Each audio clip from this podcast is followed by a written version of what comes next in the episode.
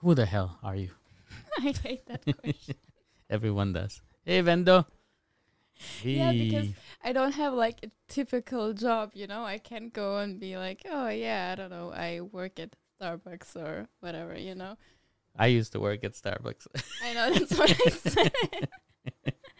yeah, but basically, uh, if I would define myself through my work, um, I'm a model and content creator. And if I would define myself outside of work, uh, that's very hard. so I'm gonna be doing that very basically through my work. so actually, you still make a living through modeling and content creation. Yeah, yeah, in combination basically. If I can ask, what's the split there of your time? Uh, it used to be mainly modeling, and now it's shifting more and more to content creation. Uh, for once, I'm getting older, and unfortunately, there is still a lot of bullshit in the modeling industry, especially when it comes to women. Um, with age, men can basically do modeling however long they want, um, and for women, it's kind of there's this weird thing where um, you have like your golden years in like your twenties.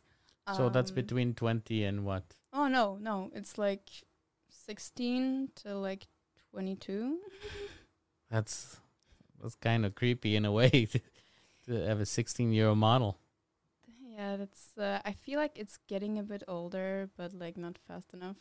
When did you actually get started modeling? Yeah, sorry to interrupt you. I just wanted to yeah, yeah. finish uh, my point, and then you have this like weird in between age where Mhm. there isn't much work, and then it starts off for like old models again. So like fifty, I wouldn't say it's old, but like you have those like silver years again. So there's a chance that to come. But you, st- how old are you, if I can ask you? I'm twenty-four. 24. And So- I'm starting to feel it that I'm getting too old, quote unquote. When you're trying to get a new job, do they look at your age? Yeah, they do. And So- there is a lot of lying about age. Do you? I have to. But I mean, it doesn't make sense to me that I think that they should be looking for a look, right? Or the way somebody fits for the brand or whatever they want to accomplish. But taking age into account is. well, it's also um it's um you have like the first signs of any wrinkles and you're not smooth enough anymore and it's yeah, I'm telling you for women not much has changed as much as we say that like yeah, diversity came into modeling blah blah, but it's like it's like the bare minimum happened. So, what's up with all these companies that now embrace plus size models and. Oh, that's great. I wish they would embrace petite models too. I feel like it has gone like wide wideness wise. Mhm. Like there has been some uh, wiggle room, but for height, it's still very problematic for me. I still struggle with my height. That's why I model mainly in East Asia because there my height isn't such an issue.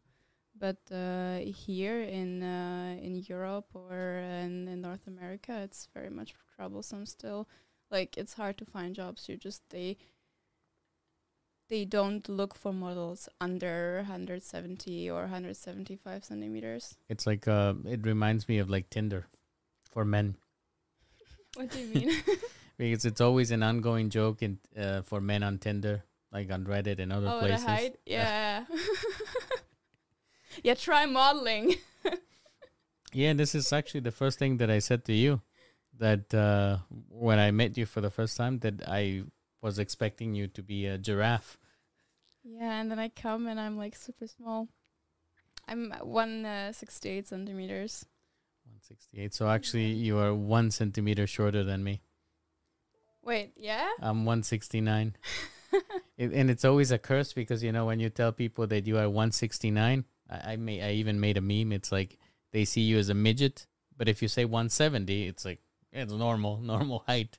Oh, that's so dumb. But the difference is like nothing, right? But Yeah. 169 is yeah, like but see, th- that's also the one centimeter. You would like that would be lacking in modeling. Like they look for those like minuscule differences.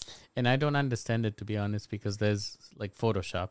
Like I don't think there's a First of all, plus for who you are making the clothes. Like you are making clothes for real people. then you need to have models that look like real people. Like you know what I mean? Not looking for that like one percentage of people who might wear those clothes, but for those people who could actually use them. I also know that uh, discussing this topic, you knew this would come because I, I know that in your 20s you were already talking about the fact that this is a finite profession and that you would need to find something else to do, right? Mhm. So, mentioning content creation, how are you getting into that and how are you finding that whole world of content creators? Um, what do you mean by finding it? because as I get started, it like it's like doors open up and and you get to Mm. meet people and all of a sudden is it's been positive so far for me. So for me, I feel like um, a lot of things happened very. Okay, I don't know what just happened. Uh, Somebody's celebrating that Argentina won by the by the way. Congratulations to Argentina for winning the World Cup. Um, where was I at? About uh, opening doors and content creation and Yes, yes. Uh, so for me, I found that um, once you like pass a certain threshold, like you, once you meet the right amount of people, you know, and they have like a little like core group, Mhm. then from there it can grow. The issue for me right now is specifically my location. So like I've been stagnating a bit the past years because I moved to Canada and I make content in Slovak mainly. Um and then when I want to collaborate and be with people and like build that community, it's very hard because I'm so far away. and don't you think about expanding beyond Slovak content? Yeah, well, that's what we were trying to do with our podcast. I have a podcast with uh, my boyfriend, and then Which you guys should watch. It's highly entertaining. it's called a couple to go. I was I was quite enjoying it. Just we need more episodes. Yeah, they are, they are coming. They are coming now. Um, the crazy after COVID uh, work shenanigans are gonna be over, so we are gonna be recording new episodes soon. So tell me, how is it that you end up in Canada? My boyfriend is Canadian. So uh, how did you meet? And I, I mean, I understand, but usually it's the guy that comes here. what really? That's how I came. And like, if you if you meet the the majority of the foreign men community, it's they came because of a woman. Not enough women taking initiative. But yeah, that's the typical story here. So t- tell me the story. What? Yeah, you know, he was just so amazing. I had to move overseas. well, his, his ego now. he's actually flying right now, so he's not even listening. But Here. Yeah, he's coming here tomorrow. Not to the studio, guys. to Bratislava. To Vienna. Gonna, gonna come to the door in a Hey, second. guys. Chorobis. Oh no, he's not. He's not Slovak. what are you doing with my girlfriend here? I didn't know about this. Yeah, so uh, he used to be a model too. He still does it, but like just like on the side. Mhm. and uh, he was in Milano for Fashion Week, and I was in Milano through a friend who was also a model, more for vacation, and uh, he was that friend's roommate. So that's how we met. Love story if I ever heard one. Yeah. How long did you date before you made the choice that yeah, I need to go to Canada? My answer is gonna sound super stupid. Don't don't take advice from me. Like this um, might have been a bit irrational. Um, maybe for a month. But you are together for quite a while now, right? Yeah, it's gonna be five years ish. So it, it's not a silly, not a silly answer if it worked Well, out. Well, for right? us, it worked out. But like, if people are gonna take this advice and apply it to their everyday dating, like, I'm not surprised though, because from from uh, reading about you and from learning about what you do, you are anything but typical. Oh well, I don't know if that's a compliment or not, but I'm gonna take it, it- as one. it, it is because I think that uh, I was just discussing today the concept of lemmings. Are you familiar with lemmings? According to my expression, no. So lemmings are those little creatures that, if one jumps off a cliff, the rest of them just go behind it and follow it and jump off the cliff without. what? Yeah, they just do whatever the the others do. The hell?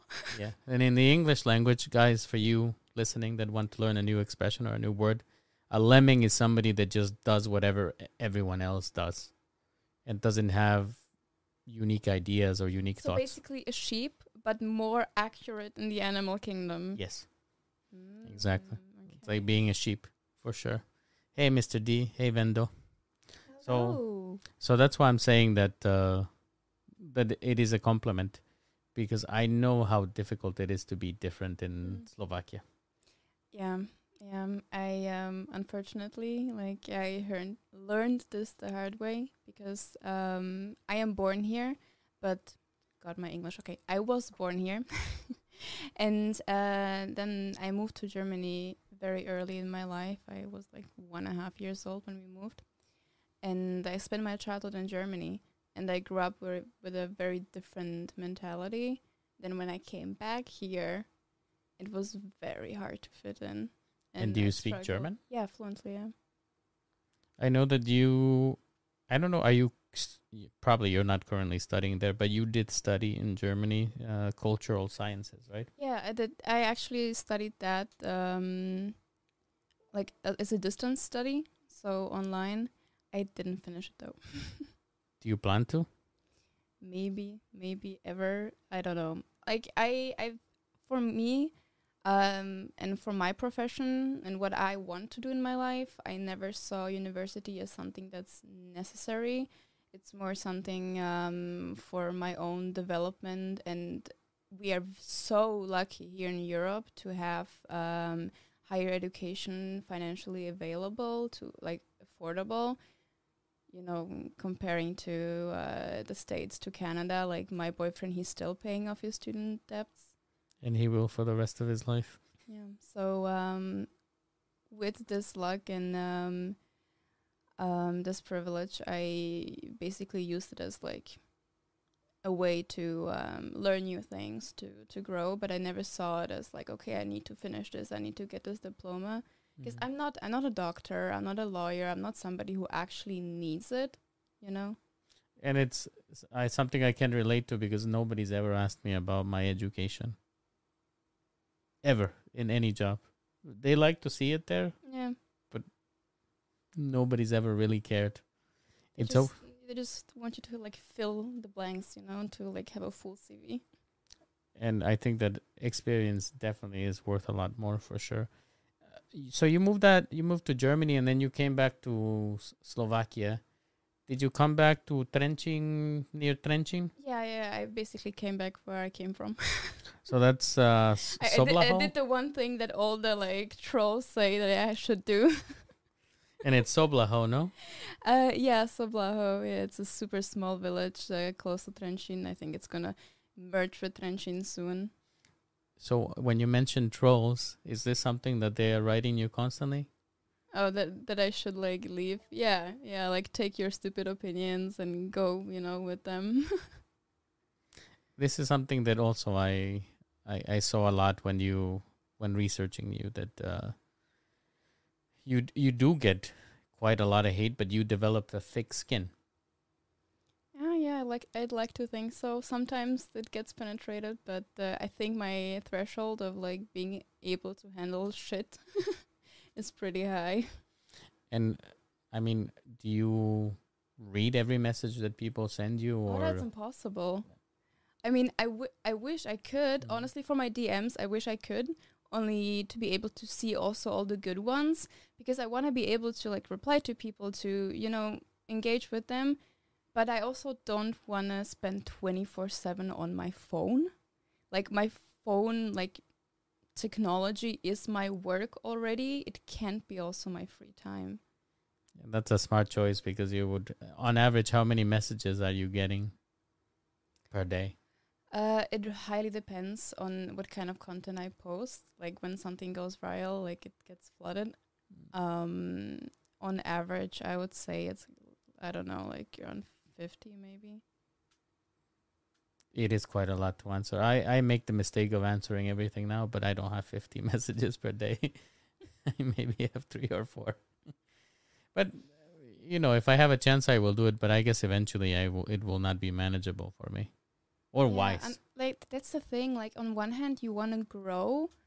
Um, on the other hand, like you can maintain only a certain feel of community until like a certain number. Like when you get too big, I feel like this gets lost a little bit. Like Mhm. you can't interact with anyone anymore, and that's also why I don't want to be like so huge like PewDiePie or Mr. Beast or whatever. Like I don't want to be that big. I would like to be bigger, but Mhm. not in that size. What kind of content do you make? So uh, I like to call my content uh, basically like the no taboo approach to things, and that's pr- pretty much like it sums it up because I talk a lot about like societal things, um, uh, a lot of women's quote unquote issues. I don't know how to phrase this differently. I think it's fine. People get it. Um, And yeah, modeling is also part of it. I, I like to talk about it because um, in many ways, like many things that happen in the microcosm of modeling, uh, it also uh, is a good mirror of society and like looking for those paral- parallels there. hmm hmm What about on your when we're not talking about modeling, content creation? What does Natalia do? Uh, she rediscovered the reading recently. That's a Not just one. for work, but for pleasure as well. Um, I love movies. I I love a good movie. I watched The Triangle of Sadness yesterday. Haven't seen it. very interesting. Very interesting. What's the premise? Um, yeah, it's one of those movies that's hard to sum up because it's very like artsy. But um, basically, uh, it starts with this uh, influencer couple. He's a male model. She's an influencer slash model, and it explores their relationship. And then, in a bigger picture, um, through their relationship, um, societal classes. So they go on a yacht that they get for free, like well, free quote unquote. She does like some posts Mhm. for exchange, but more or less for free. And then they uh, spend the time there with a lot of rich people, and you get to know the stories of the people. And it's it's uh, it's a criticism on class, on the service industry, um, and then yeah, stuff starts happening on the yacht. Is it a like a thriller? no, I would describe it as a black comedy. Okay. Okay. What is the name again? Triangle of Sadness. Triangle of Sadness. Is that on Netflix? Um, I kind of pirated it. You mean you found it on a discount? yes. Heavily discounted. I love those discounts. That quick slava. I I honestly don't like to do this, but with the fucking streaming uh platforms diversifying so much and now having so many of them, I can't pay for everything. Like sorry, no. How many do you have? Uh currently 3. I have uh, Amazon Prime, Netflix and Disney. Okay, okay. I have. I, but I, I want to exchange Disney for HBO.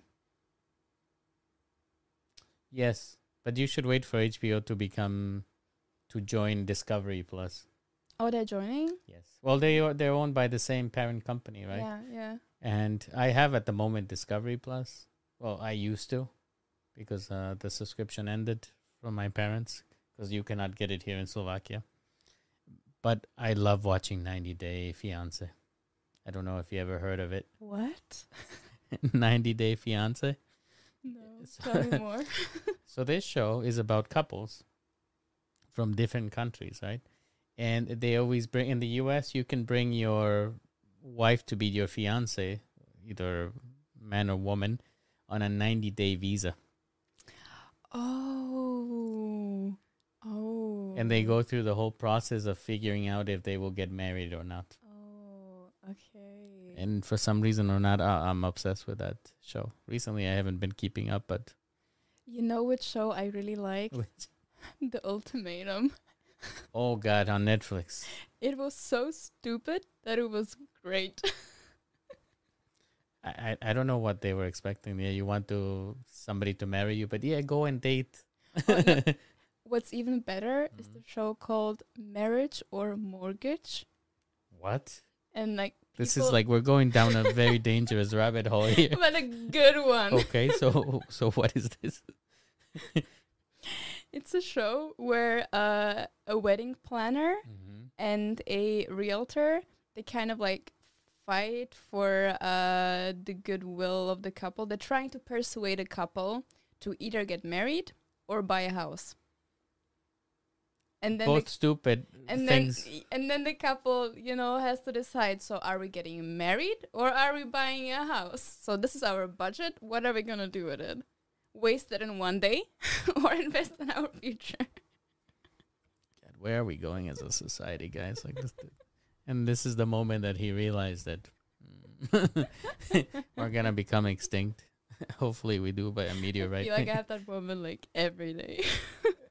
But, this is something that happens quite often, and and maybe I'm just judgmental. But whenever I hear any of my friends that they want to buy a flat or a house with a boyfriend or girlfriend, I'm like, are you stupid? Like, can you imagine what happens if you break up and then you got to deal Mm. with all the, with all the stuff? Like, it's such a risk Yeah, you need to be very sure. because at least with marriage you are protected, right? You can, you can go to courts, but what can you do with? yeah, but do you wanna do you wanna spend like the the money that they have, like Mhm. the budget? They have to spend it. Yeah, they have to spend it. So it's a big enough budget that Mhm. you can get like a down payment or a wedding, and It's not their money, it's their money. It's their own money. but then they can choose not to spend it. Or what is the point of going on the show?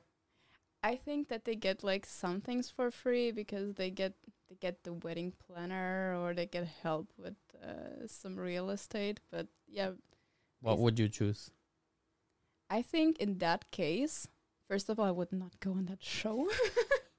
Too late, you're there But already. i- i- If I'm already there, the with the amounts of money that they go with, it's like 20, 30k. I'm not spending 20k on a marriage, like on a wedding, on a People wedding. do. People do here in Slovakia. I'm not spending that much money on a wedding. You are a woman after my own thought as well because I already said it several times that if I get married, I'm going to the uh, Mesni Urat and, and just signing a paper. There's absolutely no way that I would pay thousands of euros for people to get drunk. You are throwing a party that's super expensive for no reason. It's the, the the prices are blown up. They're artificially inflated. Is is not is not for me for sure. And you know what's funny about this? Because my boyfriend works in the in the catering business, hmm so I know this firsthand. If you book a venue and you say it's gonna be a party, and then you or, or and compared to if you say it's a marriage, the prices are different, and it's the same amount of people, it's the same setup, just like the event is different, and you pay you pay for more for that. It's insane. I And the used to. same goes for everything. Everything like flowers, the I don't know, bottle service, catering, everything. So you should never say that you're getting married. Yeah, you should you should just you should just say that you're throwing a big party, and then I, I'm just like I'm just wearing a white dress because I I like white dresses. I like white. What's wrong with white? It says uh, Hyperwheel says. uh, By the way, do you know Denko Wheel? If I know what Denko uh, Hyperwheel. I'll show you a picture of him. He's uh he's doing content. Uh, where is where's a picture of him? But he he was here on the podcast. maybe I told you I'm bad with names. Uh, I'm the same, uh, but I'm good with faces. Yes, When I see a face, I remember the. yes, yes, me too. Same. So you could be a teacher. I could never. Okay, I will show you. I will show you a picture afterwards. But he's saying, but it's very hard to get a loan with just one income because of the apartment prices at the moment. Yeah, yeah, yeah. They're insane. Yeah, but I mean, uh, then you get married. If you if you're making a decision to buy something together, then you probably if you trust that person that much, then you should probably be married. No, Well, the thing is, on that show, like the people who are, the people who are on that show, they are planning on getting married anyway, so get the mortgage and then get make a little like wedding on the side. If they're smart, Yeah. There's no choice. But 15k one night party. Yeah, or more. Like 15k is not much Actually, I for made, a wedding. look. He made a. Actually, I made a stitch on TikTok with Natalia. It was one Which of my first viral videos. Which one, Denko? Which video? You were actually quite big on TikTok, no? How how many followers do you have there? 180,000? And how how long did it take you to build your for somebody like me that's struggling to build a following there? On TikTok? Mm, look, it's embarrassing. Don't look. I'm ashamed. Actually, I changed my mind. Don't look. what do I need to do to become viral? Uh, you need to be able to either uh, create a discussion. So, uh, so that's a no for me. wanting to share your content, to talk about it, uh, or you need to be drop dead gorgeous and Damn post uh, thirst traps. So uh, none of those are gonna work for me, unfortunately. But I do have one very successful TikTok uh, about uh, voting. ah, yeah. See, controversial topic. It shouldn't be, but unfortunately, it But I actually I put the caption, "Don't be a cockot and vote," and you'd be surprised how controversial that is when pe- people don't. They like to complain, but they don't like to vote. yeah, so- yeah, yeah, yeah. He posted the link. So let's see, Denko. we're gonna check see. out your. Yeah. For those of you listening, Oh, this one. Okay. Chalan, dávajte pozor, čo vaše frajerky pozerajú na internete, lebo na to môžete veľmi nepekné doplatky. kokos. Oh, that one. Yeah, I saw Fui, that. fui, I saw that. I found it actually funny. That one was funny. There were there were stitches to this one that were really like fucked up. Like, we wanna know. Like there was this one guy who was like he was holding his son and Mhm. he was making fun of it and his kid was like 3 years old. Um that kid is gonna sue his father when he grows up. And then there was a lot of uh, people, you know, vomiting in the toilet because I'm talking about something disgusting because periods are disgusting, blah, blah. The only thing that I would, I've said it many times too. This is one of the things that I always say is I wouldn't be able to manage because I hate blood Mm. so much. Like you having a period? Yeah, being a woman in general, like I can't imagine like I cut my finger and it's like the end of the world for me. But, you know, if you have it most of your life, I think you would get used to it. I don't know because like for example, like I I'm a diabetic and I have blood taken out like every Oh, few months. Okay, okay. And still, I cannot get. I mean, Mm. it's not the same at monthly, but it's it's often enough that Mm. you should get used to it. Maybe I have a phobia of blood. Yeah, maybe you do. How? What is the etiquette, or actually, if if you want to be I guess not educated, but a good man during that time of the month, what is the the right approach? Because I think this is something that we fuck Mm. up as men, Oh, yeah. Yeah.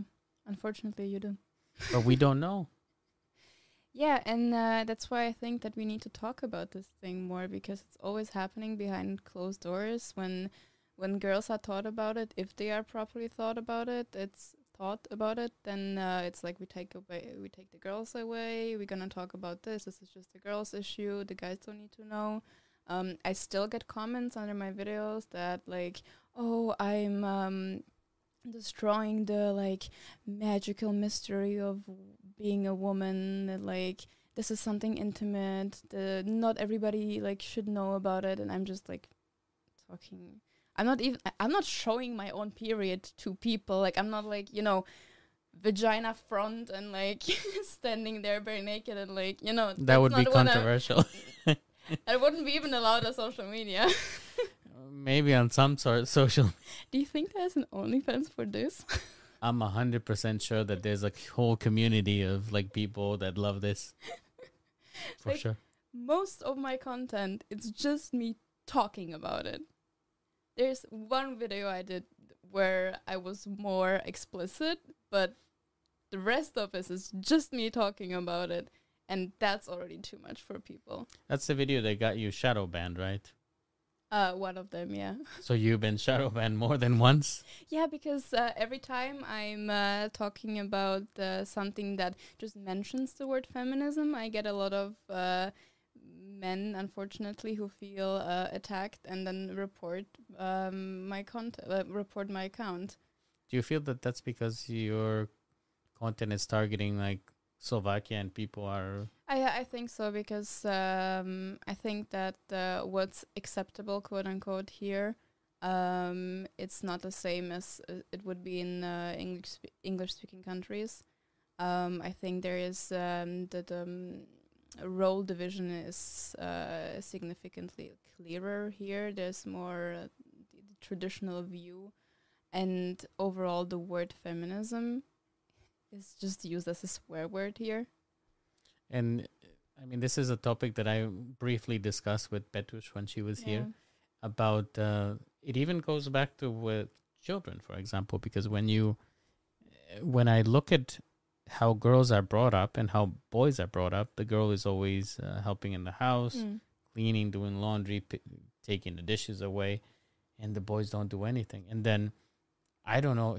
Yeah, I'm sure that you dated Slovak boys, but it's it's quite the case often enough because I mostly have girls as friends. Mm.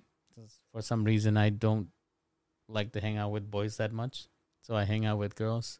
I always and hear. that's and that's totally fine and it's not gay as many like people would immediately say I I don't really like if people call me that. I don't care. Even it's so stupid oh god it's so you should see my DMs. Like I think people actually believe that that I'm gay because I'm constantly getting into my DMs like guys asking uh, if I want to do something with them. You hang out with women and either you're immediately seen as a player or you're seen as uh, homosexual Well, uh, apparently you didn't see my Brushko here. This this doesn't qualify as a player, it's the dad uh, which is uh, maybe in the future will become more popular. But for now, it's, oh, it's, it's like i feel like it's a thing on tiktok at least. are you serious? Yeah, Okay, yeah, yeah. I, I need to start making some dad bod content then. Maybe maybe that'll be my niche. But back to the what I was saying is that the girls are telling me that the boyfriends don't want a girlfriend, they want a second mother. Um, I have to say that from my experience, um, it's kind of like true, especially here in Slovakia. Um, I think uh, boys, men, um, they hate to hear this and they don't want it to be true.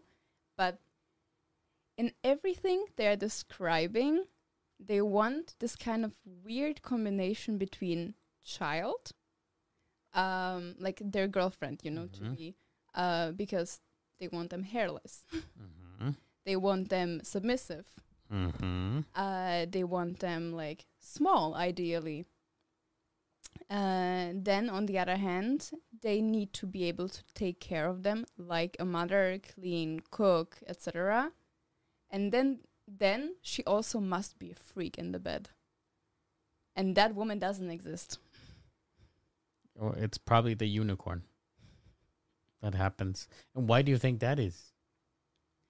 I think it's uh, just a fucked up view on women because if you would see women as human beings, as like full people, and not like dissect them so much into categories and body parts and like different ages, and etc., etc., uh, you wouldn't have this issue. I think it's come it comes with the dehumanization.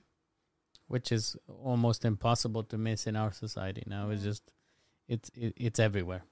Exactly. You brought up a good point in one of your interviews about um, about women putting each other down Mm. and that actually being their worst enemy amongst each other. Yeah.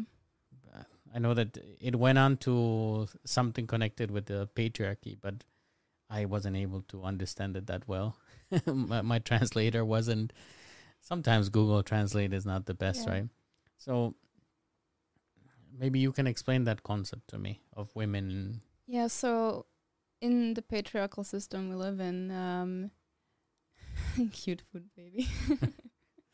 Thank you. uh, sorry, yeah, I get distracted easily. Um, yeah, so in the system we still live in, that we are living in it. It's a fact. That's also something people in Slovakia don't want to believe, but it's a fact. Yes, we live in the patriarchy still.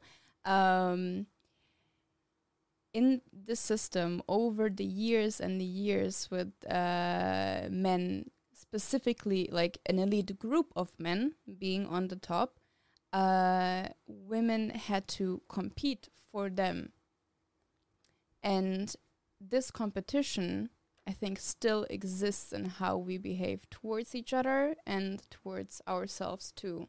Because we are constantly trying to outperform the other Mhm. person and also like find like better us but in like a toxic way like always see like the faults not what we already achieved and i think this is much more uh, i think this is an issue actually for for everyone not just for women i think I think the whole patriarchal system, the way it's set up, because it's not like men uh, are on the top and women are on the bottom. It's a small group of men that's on the top, and then all the rest of the men are like slightly over the women, but still, yeah, they are nowhere like close the the top, and it puts us all into this this like competition mindset.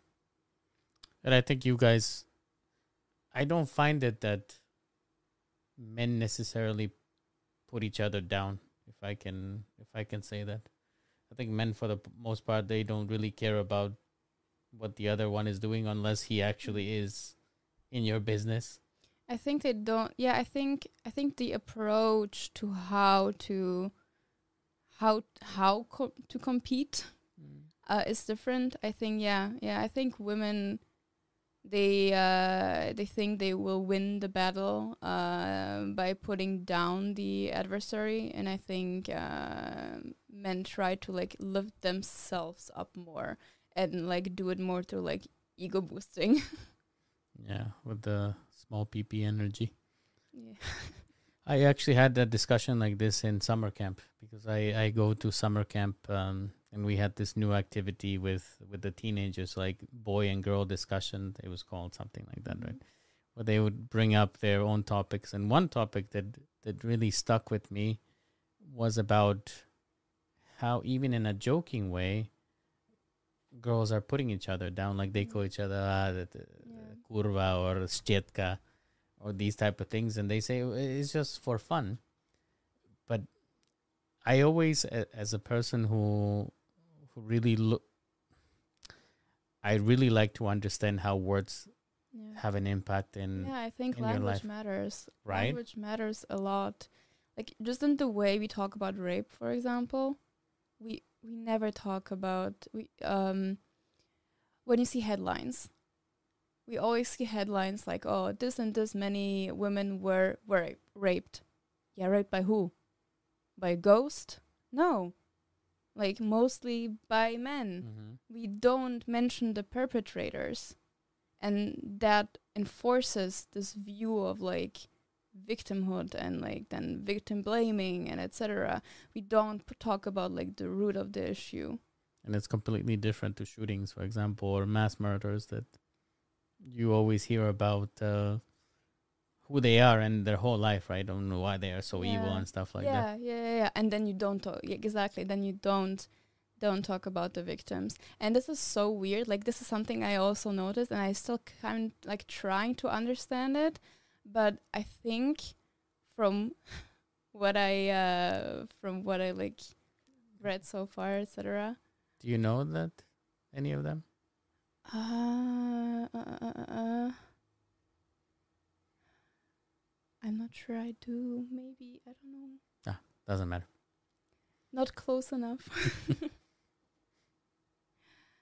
um, I think that when it comes to rape, because it's uh, it is a um, nasilny. How do you say that in English? Um, hey, translators in the chat. Nasilni. They will tell. Uh, Violent. okay. Yeah. So. Uh, Ah, violent. Yes, thank you. Hi, Erica. Hi, abusive. Anthony. Yeah, violent, abusive. It is a violent, abusive act, but it's also sexual. And I think because of that one component, it's often fetishized. And I think that's why we talk about the victims so much. It's definitely a. but we talk about them in the wrong way too, you know? That's what I, yeah. I know that it, it is like a search term Yeah, yeah. uh, when people are looking for pornography or things like this. It it, it is a a term that's on the top usually. Um, And there's like this weird idea in the manosphere. The manosphere is different uh, um, different groups of men that uh, have like very um, male centric uh, anti woman philosophies like incels, Incels. Uh, pickup artists. Um, now I'm starting to educate myself on a group called the Men Going Their Own Way. It's men who want to completely avoid contact with women. that's like a higher level of incel. Uh, No, well, actually, incel blames women, yeah, right? the incel they the incel community blames women for like all what's wrong in their lives, and uh, men going their own way. They are more afraid of women, and specifically of this one myth. It's a myth. It's not true. Of women um, making up uh, rape allegations, and that the risk of contact with women in any way it's just too high because she could like make up something and ruin your life. Yeah, well, that's just a higher level of. I don't even know what to call it. Yeah, I I don't know. and But- in all of these forums, yeah, so the like the fetishization fetishize oh my god. It's a hard word. yeah, Fetishizing. yeah, of uh, of rape comes up um because many of these people believe that uh, women secretly fantasize about being raped and they actually want it, which is not true. to me it's kind of a it's an interesting topic because i also was uh, reading a lot about this and the perpetrators don't really necessarily do it for the sexual gratification but it's more about more about the power Yeah, yeah, yeah. Rape is a power play, like play, not really, you know, in the yeah in that no, fun sense, but it's about dominance.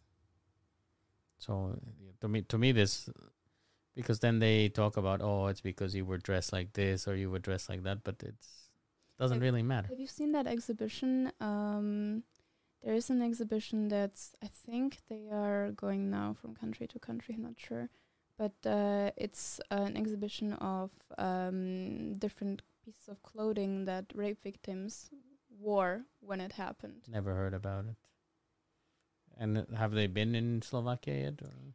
I don't know. I don't think they have been. So maybe you will send me a DM with what it is and, and I will look at it.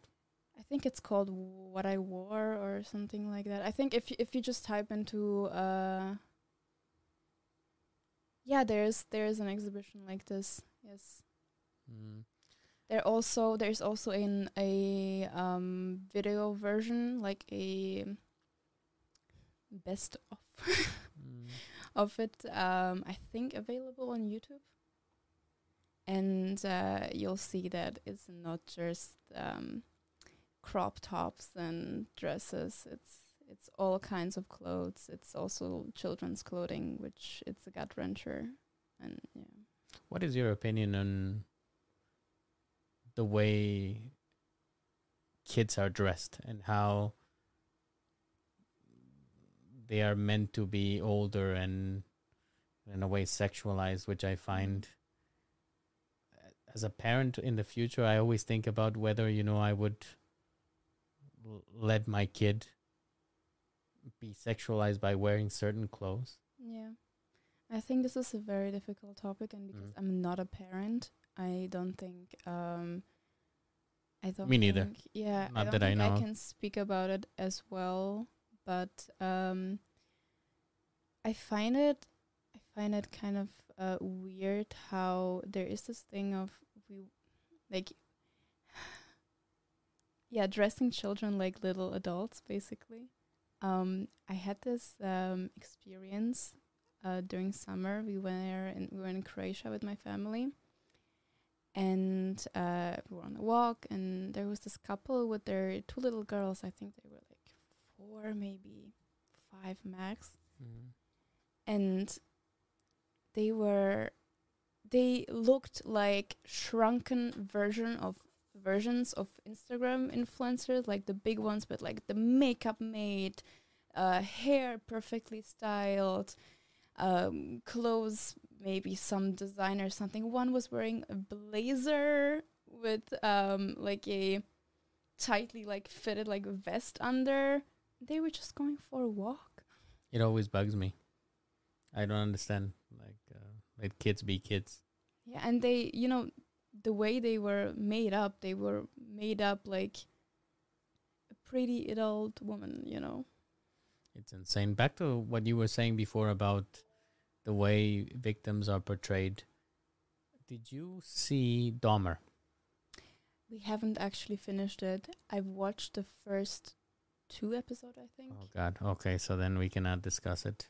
Yeah. Spoiler alert! But you should you should finish it because it has a very good um, shift in perspective. Mm. I think I have kind of uh, a weird thing with this show that I, on one hand, uh, want to finish it. On the other hand, I feel split uh, because I know that there was a lot of issues with the families of the victims. Um, they didn't want the show to happen. They weren't asked. They weren't consulted in any way, and I think this has this. It has a weird aftertaste for me and um, I think this happens a lot, especially yeah. The whole thing with like with victims is that um, they don't get proper treatment in real life, and they don't get proper treatment treatment in media either. I think the media is all about sensationalize, sensationalizing um, whatever happens. Yeah. That they just want to make business. I had an incident in, in Slovakia uh, where it was a dispute with a bar. It was uh, because of racism, right? And it God. yeah, I made a post about it and it blew up on social media and all of a sudden I had Nový Čas, Mm. you know, writing articles about it, but you know, they were not interested really in finding a solution or they were interested in like Yeah. The fight. What? Yeah. The spectacle. but I guess that sells. Yeah, but you know, on one hand, in this uh, in this world of oversaturation of so much content floating around everywhere, I understand that you need to grab people's attention, but go deeper than that. Don't just stay on surface level and don't just milk it. You know. I think that your generation, my generation, we know this, but uh, you probably see it in the upcoming generation. I don't know what they're called. Maybe you will know. Alpha, isn't it? I, I have no idea. no idea. But I know that attention span is a thing that's a really an issue. And Yeah, things to yeah. blame are, for example, TikTok. That Yeah. uh, people just want instant gratification. So, uh, do you see that that's going to get worse? Do we have a way out, or that's the future, or I think uh, with how fast technology has and will change in the next years, um, I think making any kind of predictions is really hard. Like few years ago, I would have never imagined the life with technology that I'm living nowadays. So I can't even imagine what's gonna come. I have a hard I, time. I can see that it could become an issue. Yeah. I even have a hard time going to the bathroom without my phone. Oh, Or- that's bad. Yeah, like I need to have always some stimulation. That's bad. you need to do some detox. Maybe I should, but I just, you know, it feels lonely there without a video playing or, or something. You know, in the past, people would just turn on the TV. Like Mm. you would, I, I have friends I have friends who just have the TV on for just noise in the background when they're home alone. I do that sometimes with podcasts or music. And I'm trying to do it more with music. Um because I'm somebody who absorbs a lot from my environment And when I listen to something, I want to really listen. I I'm the annoying person who, when you watch a movie, will scroll back a few seconds if she missed something. What do you do in the cinema? I do the same. In the cinema, I suffer.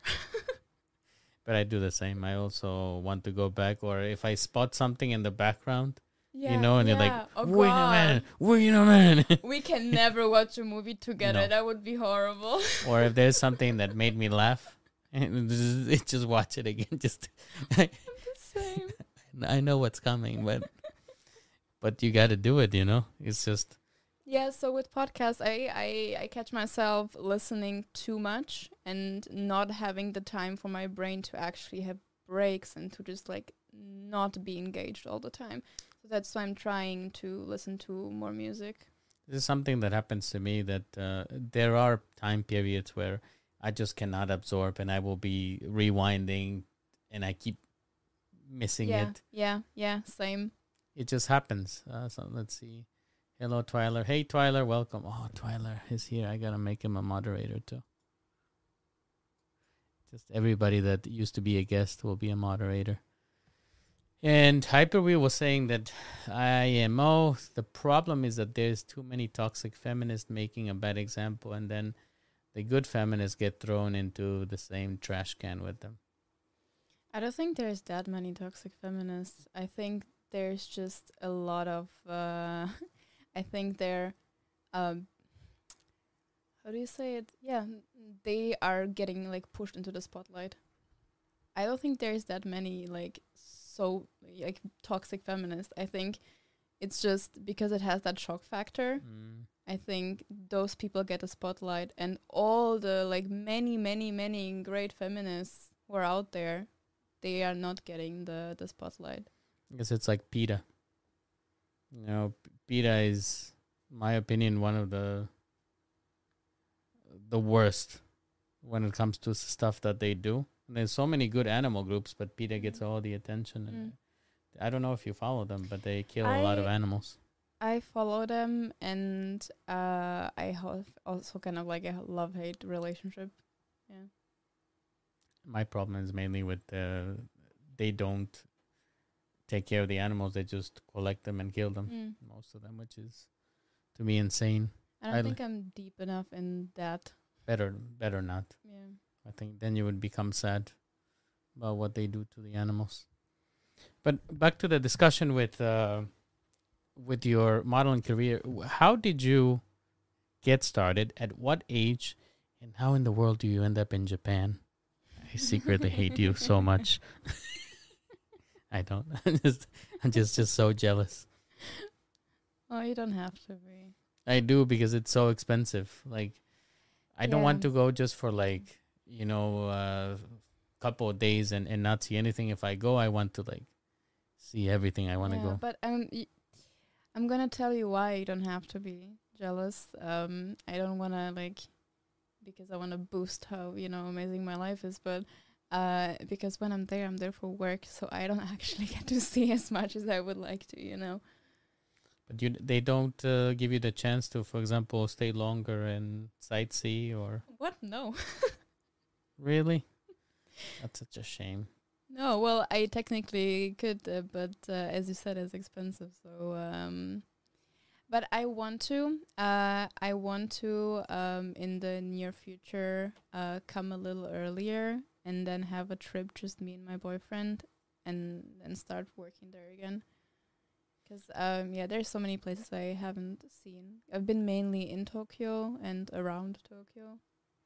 So, what are some things that you really enjoy?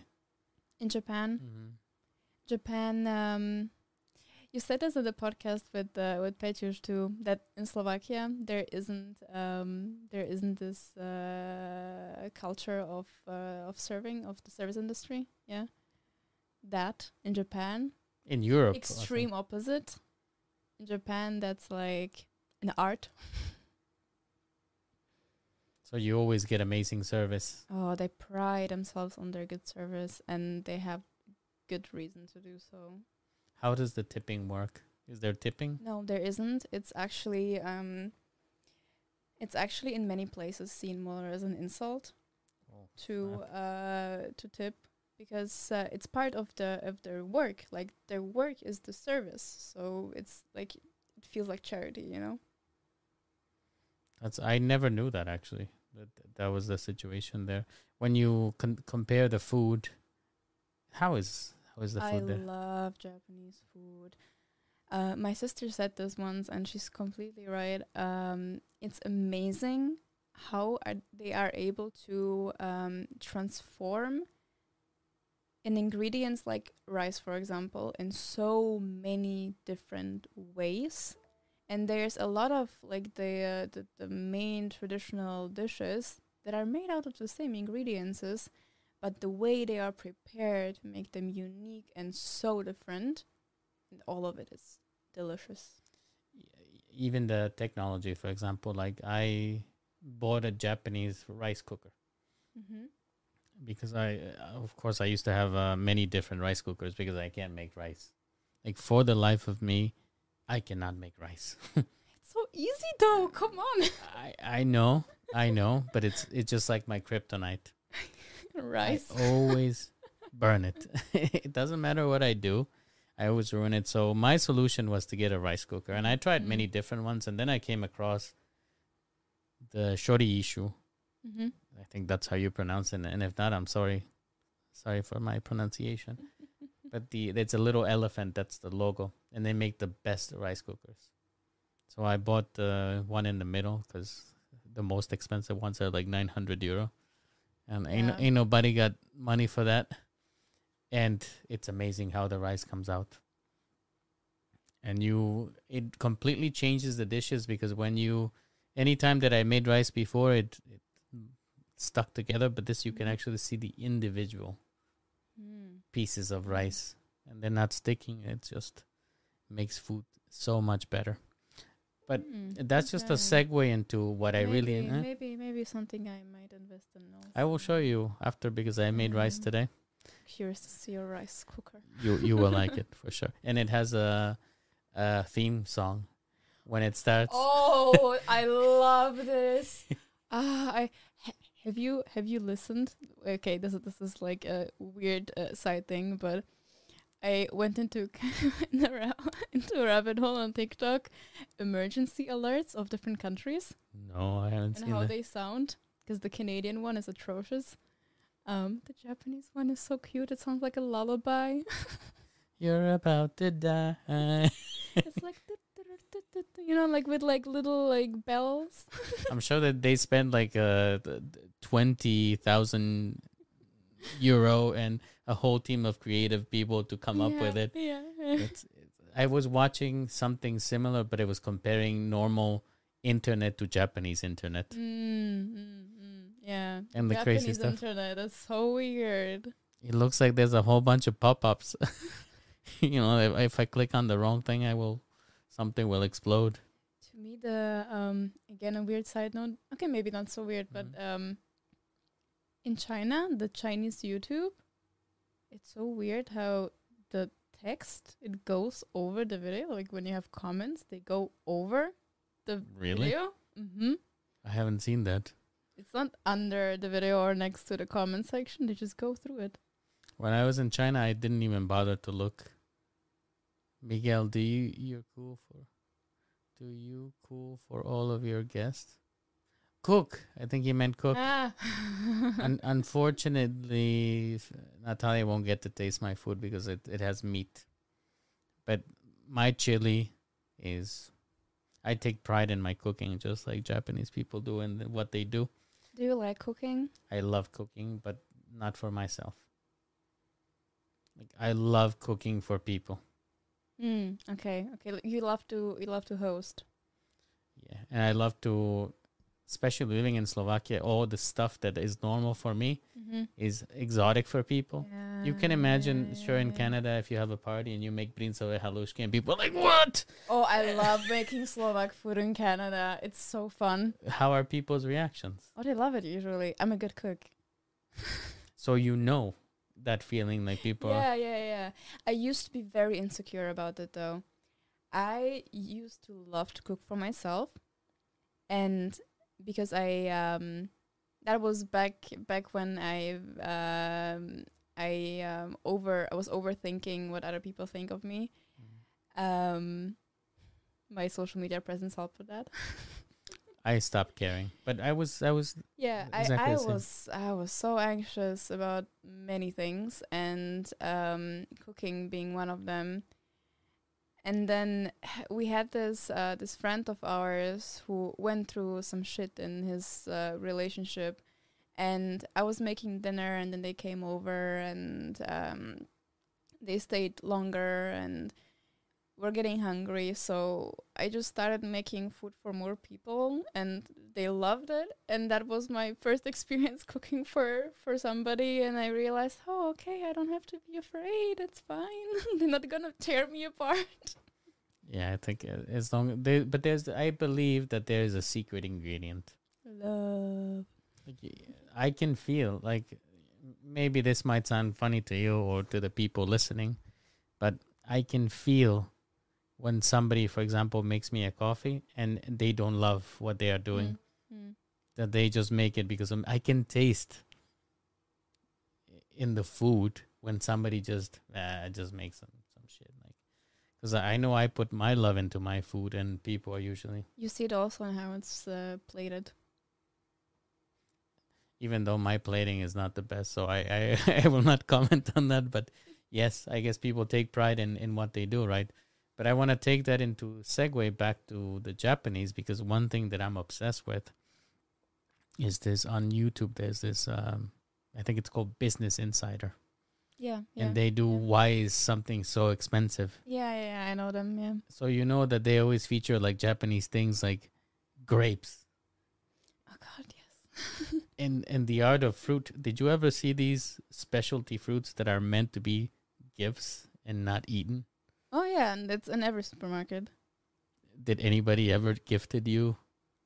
L- like strawberries, for example, Yeah. are a big thing. Yeah. First of all, the price, it's twenty euros for fifteen strawberries. And that's probably cheap because I saw that one strawberry goes for hundreds of. Oh, it can, yeah, yeah. In like super specialty stores, yes. I'm talking about supermarket. You go to supermarket if you want strawberries. That's the that's the choice you have. Man, that's expensive. I guess I would never eat But they strawberries. but they don't do that with every fruit. It's just some fruits, and I think it's a combination also with the um, with like what's local and seasonal too. Mhm.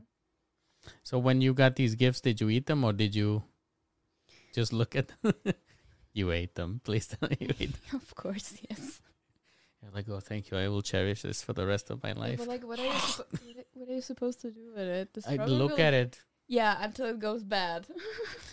I was looking that, for example, a honeydew melon can cost I don't know thousands of euros. But I love the you know the the care and all that Yeah, process yeah. behind it. It's real love for what you do, which Yeah. I, which I don't know where else that is found. I feel I feel like the one thing that describes Japanese cuisine so well and it sets it apart for from other places is that they bring out um, the best in every like the essence of every ingredient. It's not so much about like putting a lot of spices in there and a lot of ingredients, but getting something that's good quality and then just preparing it to perfection like the natural taste of the ingredients that's first I think also it has to do with the fact that they also the the cooks or whenever somebody wants to make a specialty dish, they need to go through certifications and and go through education. Like that guy that makes the um, what is that fish called?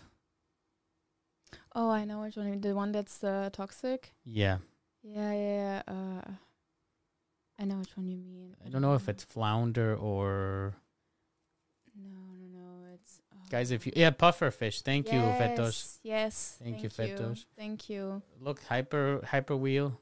Denko's asking, is it true that in Japan, when you had good food, you should burp? and the louder the burp is, the more respect you show for the cook. This is true in China. There's uh, in Japan though, uh, when it comes to ramens, you are supposed to slurp. This I know. You you you you gotta be piggy, right? Like Oh, then, then, if you ever plan on doing a romantic date, Yeah. do it. Don't do it in a ramen restaurant. Did anybody ever take you on a date into a ramen restaurant? Oh, I love the the way your eyes shine. oh god. there is this beautiful word in Slovak, cacophonia. Mm. It's like a symphony, but the opposite of it with horrible sounds. That's the ramen restaurant, a cacophonia of beautiful It's in English too. slurping and burping and It's Yeah? a cacophony. oh, I didn't know. Yeah, it's the same word, cacophony. But th- I also think that it could be the best date ever. If both of you are vibing really good and you both laugh at all the people like slurping everywhere. Yeah, yeah. But do- don't go, don't go, um, don't go too late because then you get people who are drunk and eating ramen, and that's the worst combination. I, I know that you mentioned that alcohol is a big thing in, yeah, in Japan. yeah. I don't know if you drink alcohol. I do. Um, I feel like the older I get, the less I drink. Same here. I'm just, I'm not able to hold it as well anymore. Yeah, and then I'm acting the fool, you know. I, I used to, when I was younger here, go to weddings and drinking vodka till morning with the with the with the groom or whatever. And now three shots and Hmm. and that's it. I'm kaput. I used to be I used to be like so good at holding my alcohol.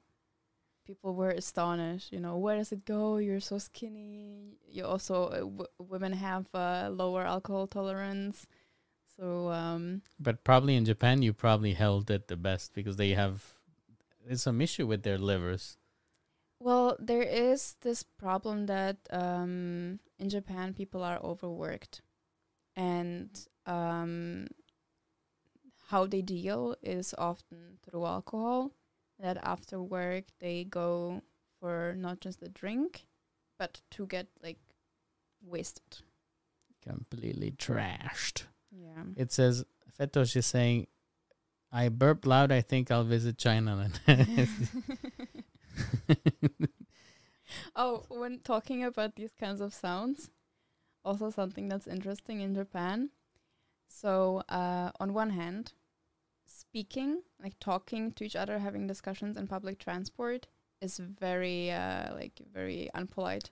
People are quiet, which is beautiful. Mm. I also like it. I get so annoyed. I was traveling to Vienna the other day, and of course there was some British stag party there. I was so annoyed on how loud they were. I hate it. flights flights from Japan back to Canada are always the best because people are so quiet. You And babies? you actually are able to sleep. Yeah, well, that's the only exception, but yeah, you're actually able to sleep. You don't have annoying people next to you having a conversation until like 3 a.m. And that would be sweet. Yeah, but the one thing that you hear is body sounds, because there it's n- there there isn't this taboo or uh, stigma that we have to like burp quietly, you know, fart quietly, you know, but there, what needs to come out comes out. They don't and care? Then they don't care, so it's quiet, and you only hear the body sounds. That's why m- maybe that's why I was meant to be in Japan. so also in the street in the street people just let it rip Of course. and did you Hey, but like uh, this, this is also like for okay, farts specifically, especially with young guys. There is a weird thing that is okay. It, maybe not everywhere, but in my in my bubble, when I was growing up, like the farting contests, like guys were having like farting contests. Yeah. I always uh, declare myself the champion. There's a funny Japanese video actually of the different moves. Have you seen it? I must show it to you. So you guys for you guys watching at home, I'm going to show that video where I'll post it in the in the uh in the chat as well. Yeah, this is the one. Yeah. Have you ever seen it? No. What? It's going through. The, it's going through the different motions. how to, how to dissipate it.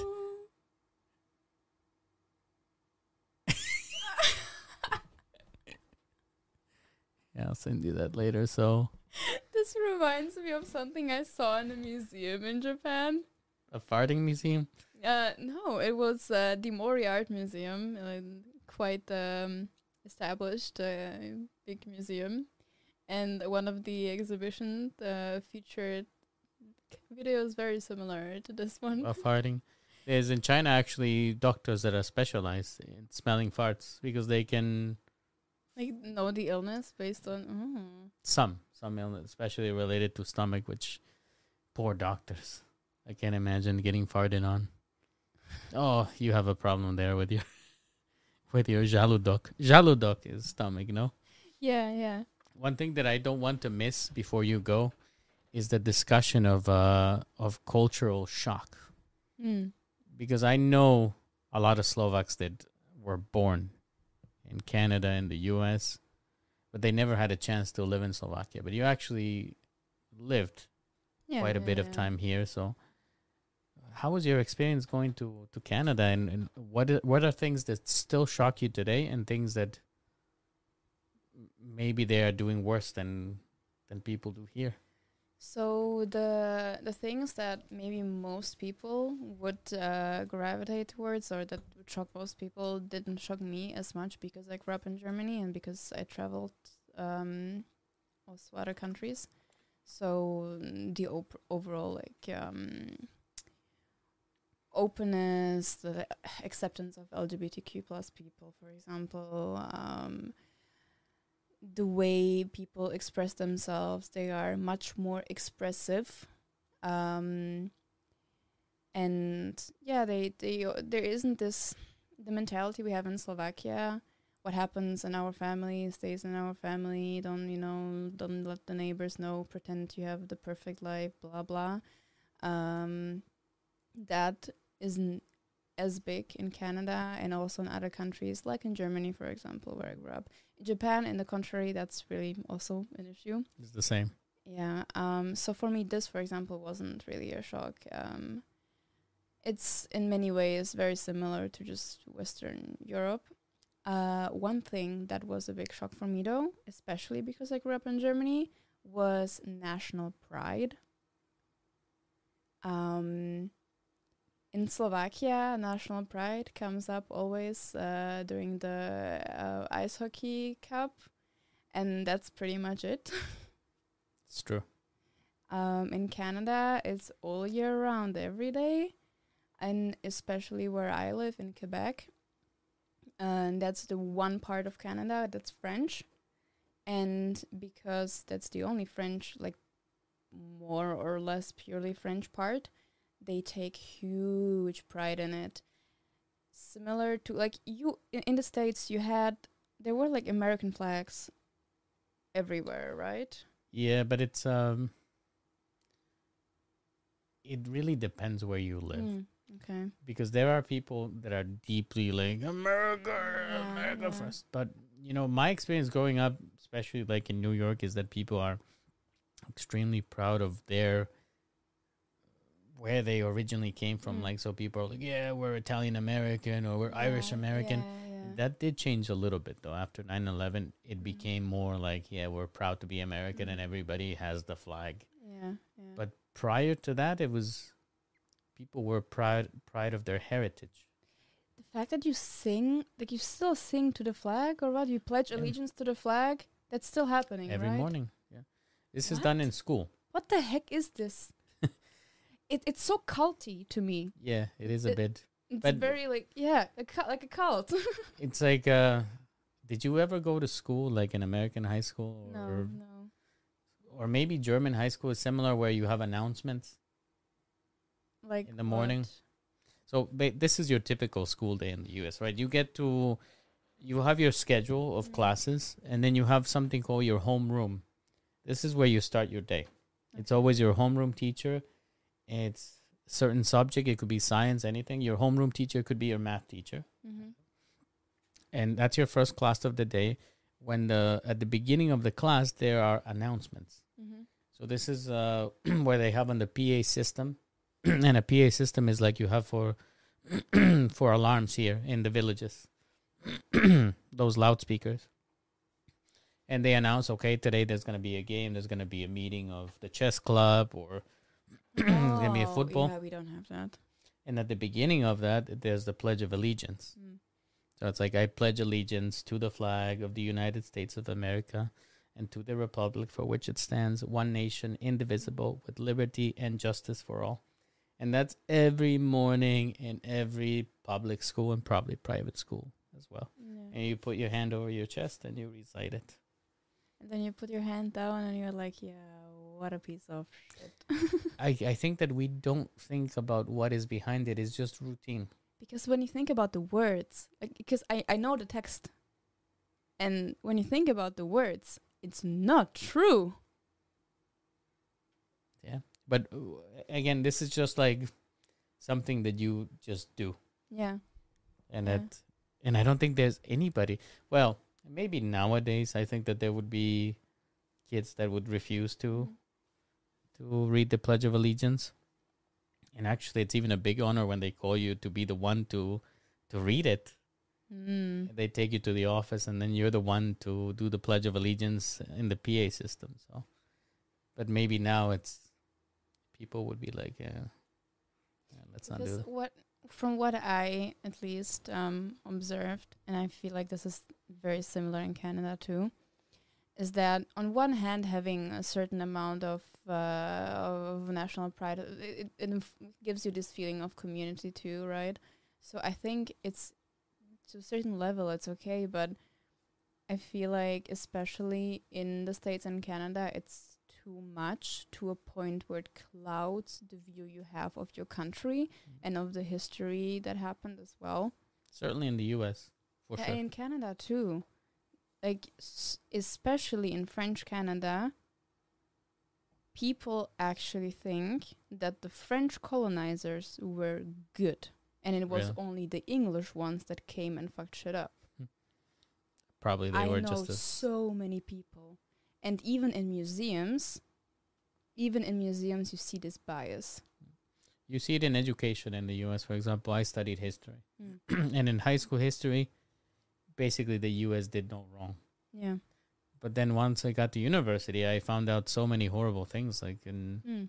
give you an example, in my my parents are from Guatemala. In Guatemala, the US, what they did is in the 50s, they went to Guatemala and they just took people from Guatemala native Mm. native Guatemalans, like indigenous people, and they experimented on them. They gave them syphilis and all these STDs just to see how they, and not curing them. They just gave them the disease to see what the disease would do to the body. I heard about things like this from other countries too. Yeah, and this is the kind of thing that you don't learn in school. You don't learn about, you know, like funding dictators. Again, I go back to the example of Guatemala. Guatemala elected their first democratically elected president in 1956. Mm-hmm. Arbenz was his last name. Probably useless information, but oh, but interesting. to give my example. And he made the mistake of saying that if you know the the American the U.S. fruit company, Mhm. which is nowadays Chiquita Banana, Oh, I think I heard a little bit of this. Guatemala is actually where the expression "banana republic" comes from Mm-hmm.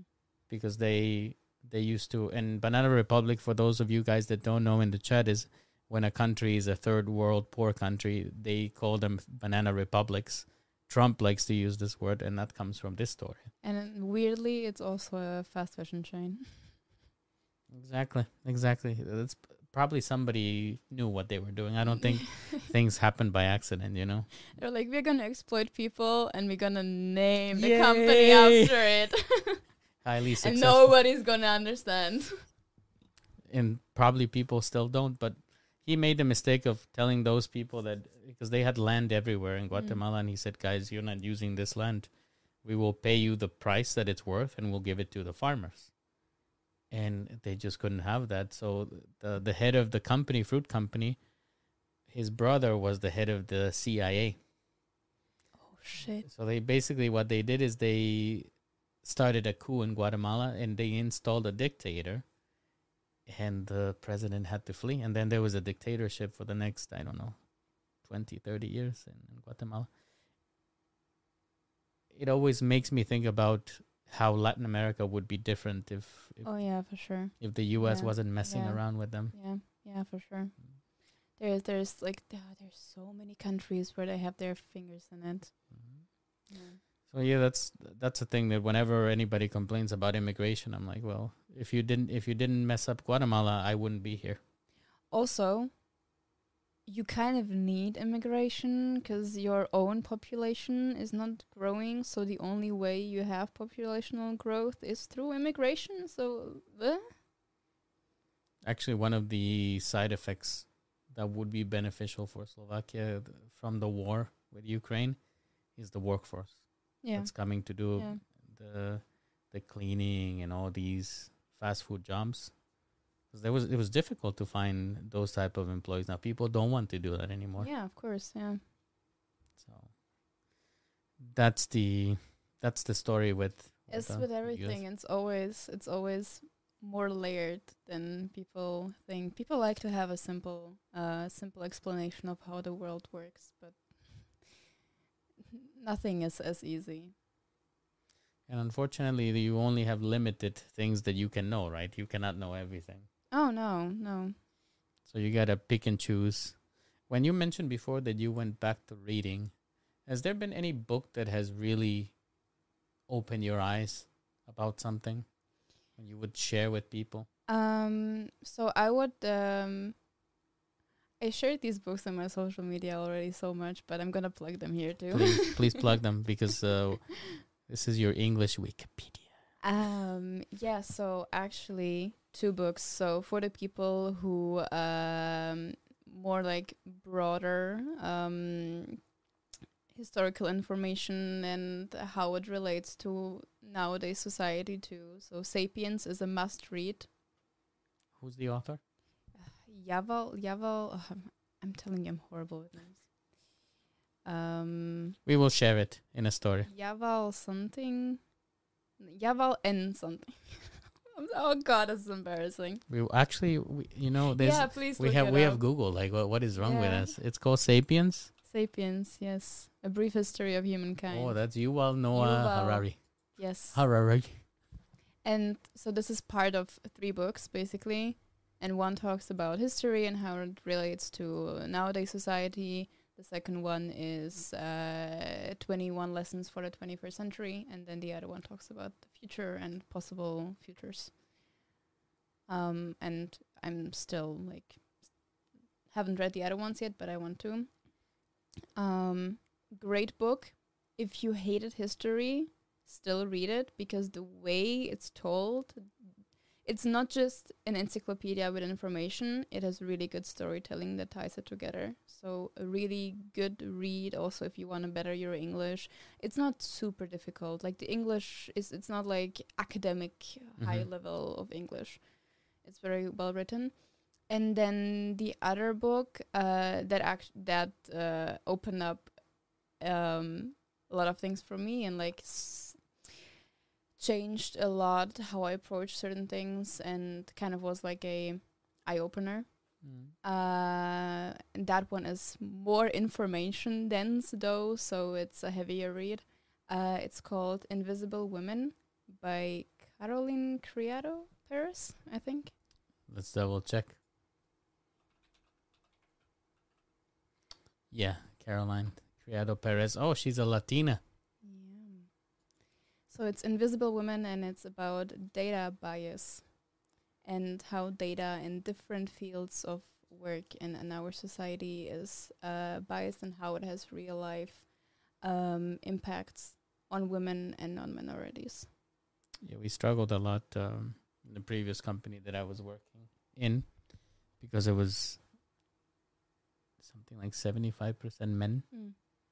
There was no female representation. Their excuse was that it's it's uh, mainly programming jobs and IT. Yeah, And I'm yeah. like, well, go to the universities, and invest, make women want to study these things, right? Yeah, exactly. And also, also it's about the way that you portray jobs because quite often, when I talk to young people, I'm 37 years old, so um, you can call me ujo already. when I talk to young people, they're like, "Oh, I don't want to apply to these jobs because the description looks so complicated." I'm like, "No, for this job you need to have these skills, and you're gonna be Mm. fine." But companies like to, Oh, they like to over. They like to describe the simplest thing in the most difficult way possible for no reason, only to sound important. Mhm. and just to, and it intimidates. Yeah, yeah, yeah. That too. Especially women from joining like these jobs in engineering. Bef- I cannot forget we need to do a couple of things. Mhm. First, we have to take a picture for for my wall.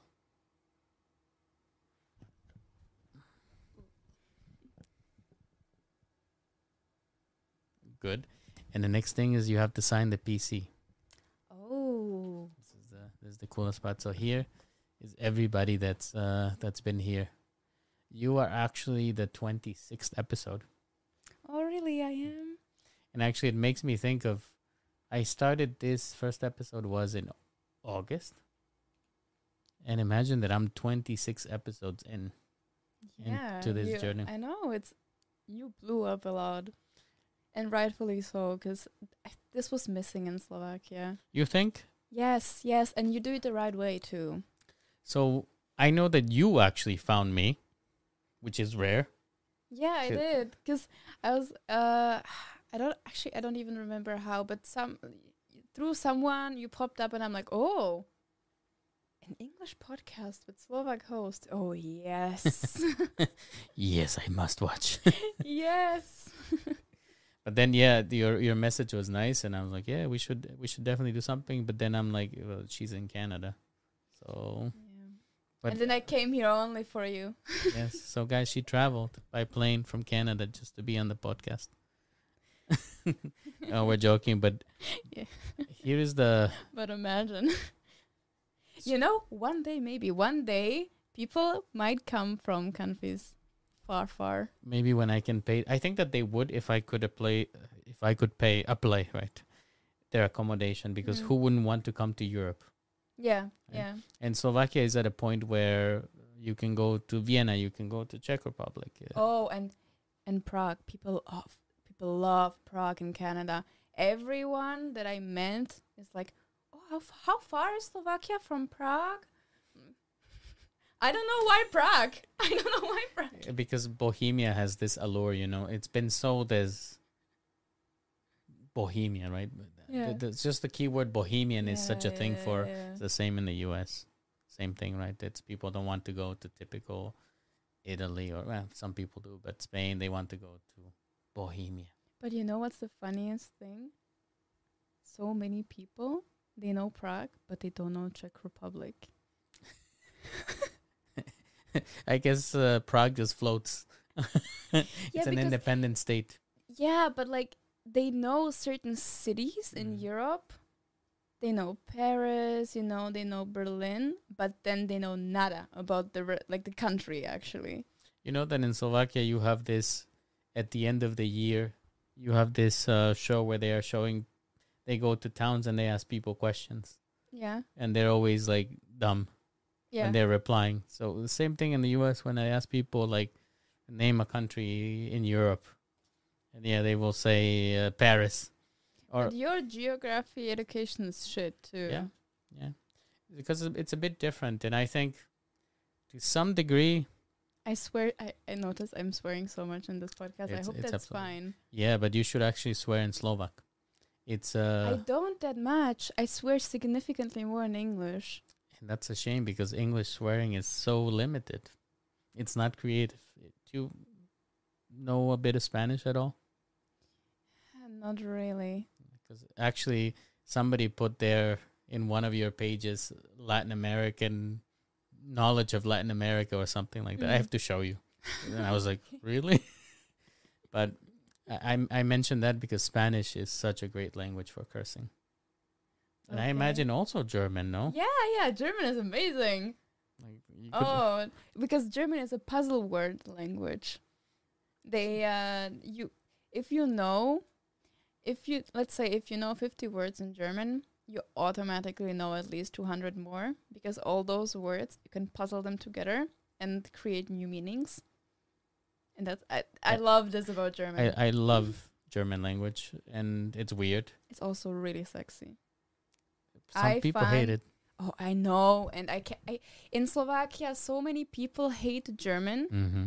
because they have this one uh, idea of how German sounds, mainly uh, through yeah through Hitler. They're like, this is how German sounds, this is how every German speaks, and then there's a lot of uh, based on that, a lot of comedy that parodies German the way Hitler spoke it. I But- have to I have to ad- admit to you that I'm guilty of that too. Because I also I don't speak German, but then every now and then I will make up my German words. like uh I don't know, I'm wa- watching a German show or something and where is my Unterwehr, oh that's good though. like, but but that I just made up Unterwehr as Yeah. underwear, but what is the word for underwear? Uh, unter Unterwäsche. And I just made Unterwehr. just for the hell of it, so I, I'm part of the problem. There, there are some accents in German, some um, some dialects that are nasty though. You have to tell me about them, but we cannot forget about signing the PC. Yes. Yes. So, hang on a second. I need to change the camera so people can see you do it. So it's it really happened. Right, where is the camera? Is it here? Uh, maybe this one here. Oh, Insta camera. There it is. But let me point it at you.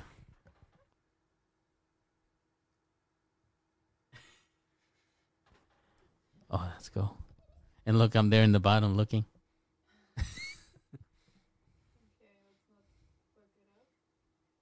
It's your signature, so Yeah, but do you know the feeling when you have to sign something yes. and then you're like, oh wait, you completely forget how life works? It's the stress of podpisać. You signed already? yeah. Where? Very nice.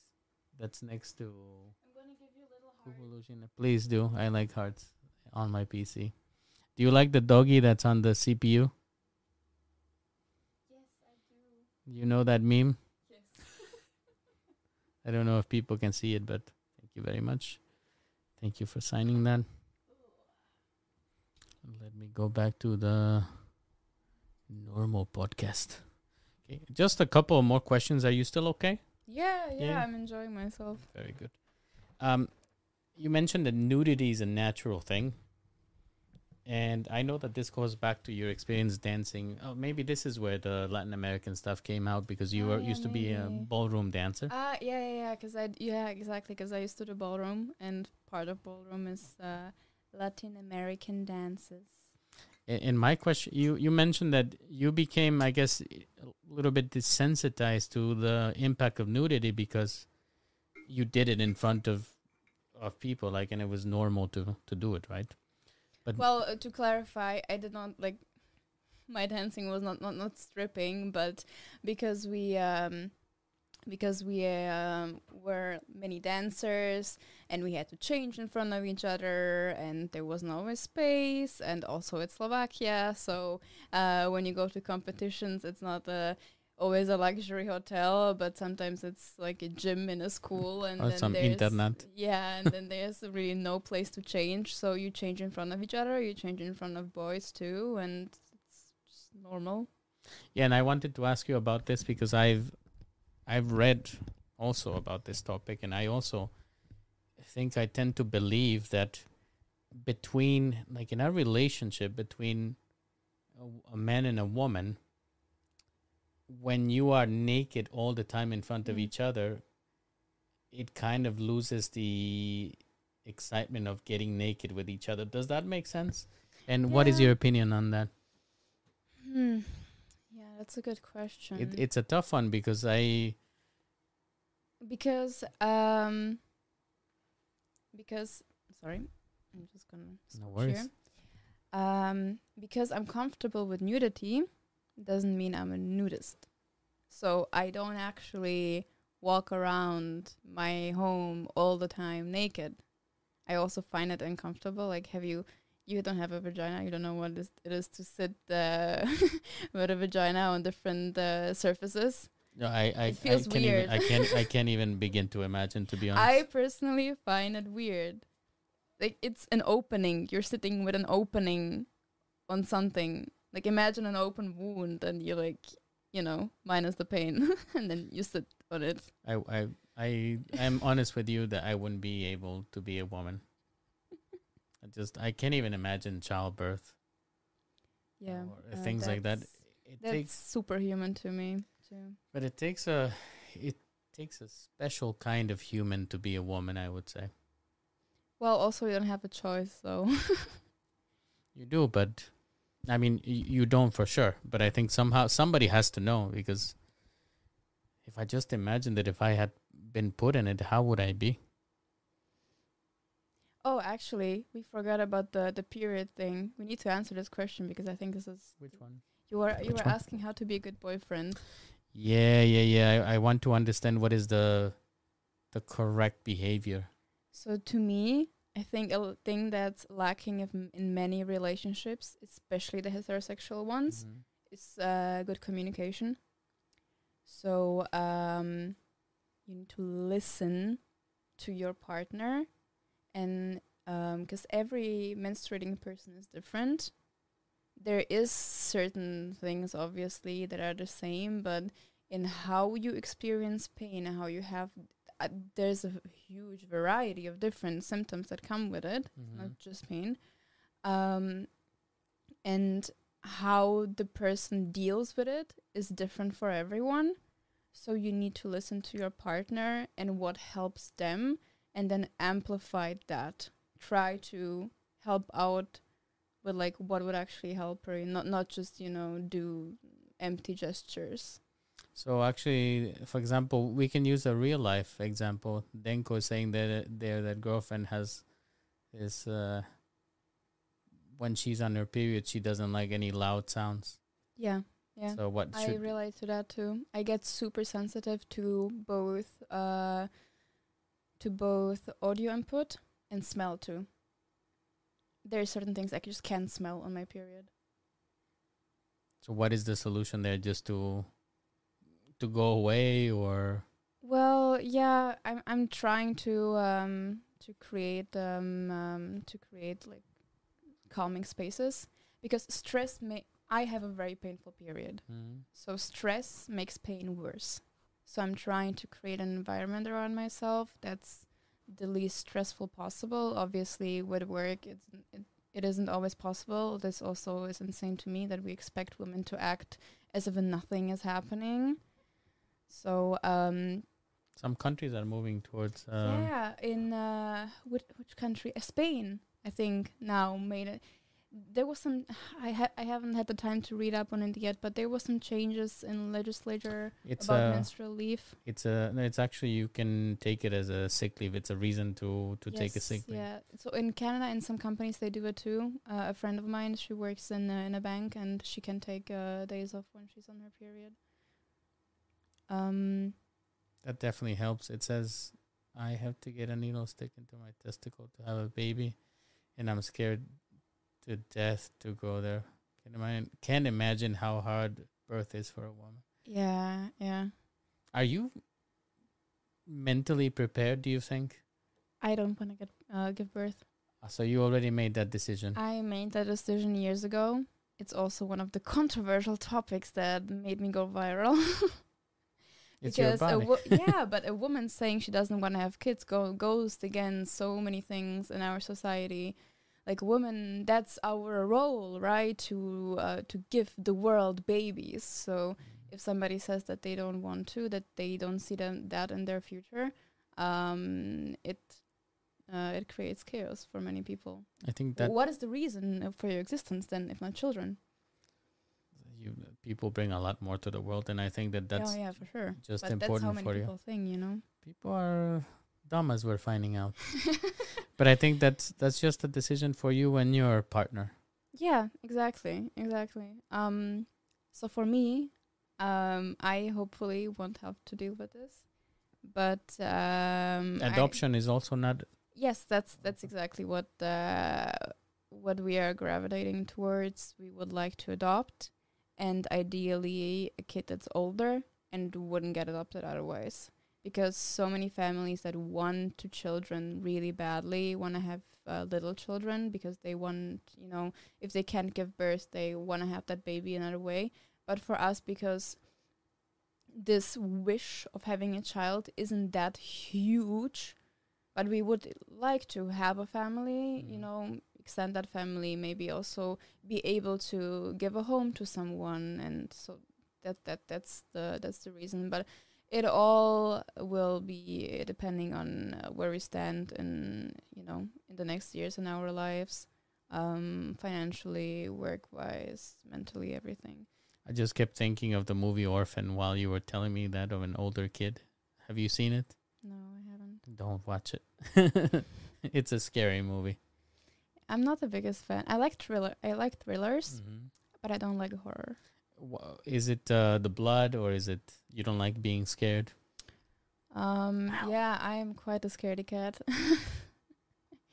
but um, I just haven't seen that many like good horror movies that aren't filled with jump scares and just I don't know. I I understand if people if the feeling of getting scared is something that people enjoy out of a movie. I'm not that kind of person. I go I go for story. I want I, I like for example movies that take it slow too, where you can actually enjoy the image and you know take it in. Movies that breathe, that take time, that give the characters time to you know. You should try the movie Soho. I have it on my watch list. Okay. Yeah, I know. So I, I think what you are describing is Soho. I was highly skeptical because I am a big fan of horror movies. Hmm. and it it looked way too artsy for me because Mhm. I, I have um I also don't enjoy the slashing and jump Yeah, scare yeah. stuff. I like the horror that there's a movie, for example, uh, and Asian horror is the best for this. That you know they show you this, they show you that, they show you Mhm. that, and then they put it together Yeah. either you or them put it together for you and then you realize what that means and all the consequences and that immediately like raises the hairs on the back of my head and gives me Mhm. goosebumps because that's real fright for me yeah. not the ah Yeah, oh, yeah, well, yeah. well, even though sometimes but soho will be an excellent movie for you Oh, I loved Parasite. Have you have you seen Parasite? yes yes I yes. loved it. so It y- brilliant. so i should definitely recommend you some korean movies Oh yeah, some Korean can. and Japanese because they Parasite is an excellent movie, but there are so many really really good movies. Like My Sassy Girlfriend is a Yeah, I don't know that one. romantic comedy. It's Mhm. it's very good. But yeah, I'll send them to you after. Yes. I'm gonna cover the last few questions to let you go on time. Um. Yeah, I think we don't need to cover the maybe some s- some highlights of. But I'm Yeah. just gonna take the shirt off because No I'm problem. melting here. Do you want the fan? Um, no, I think I'm good. Okay, so you can just try that and, and it's kind of.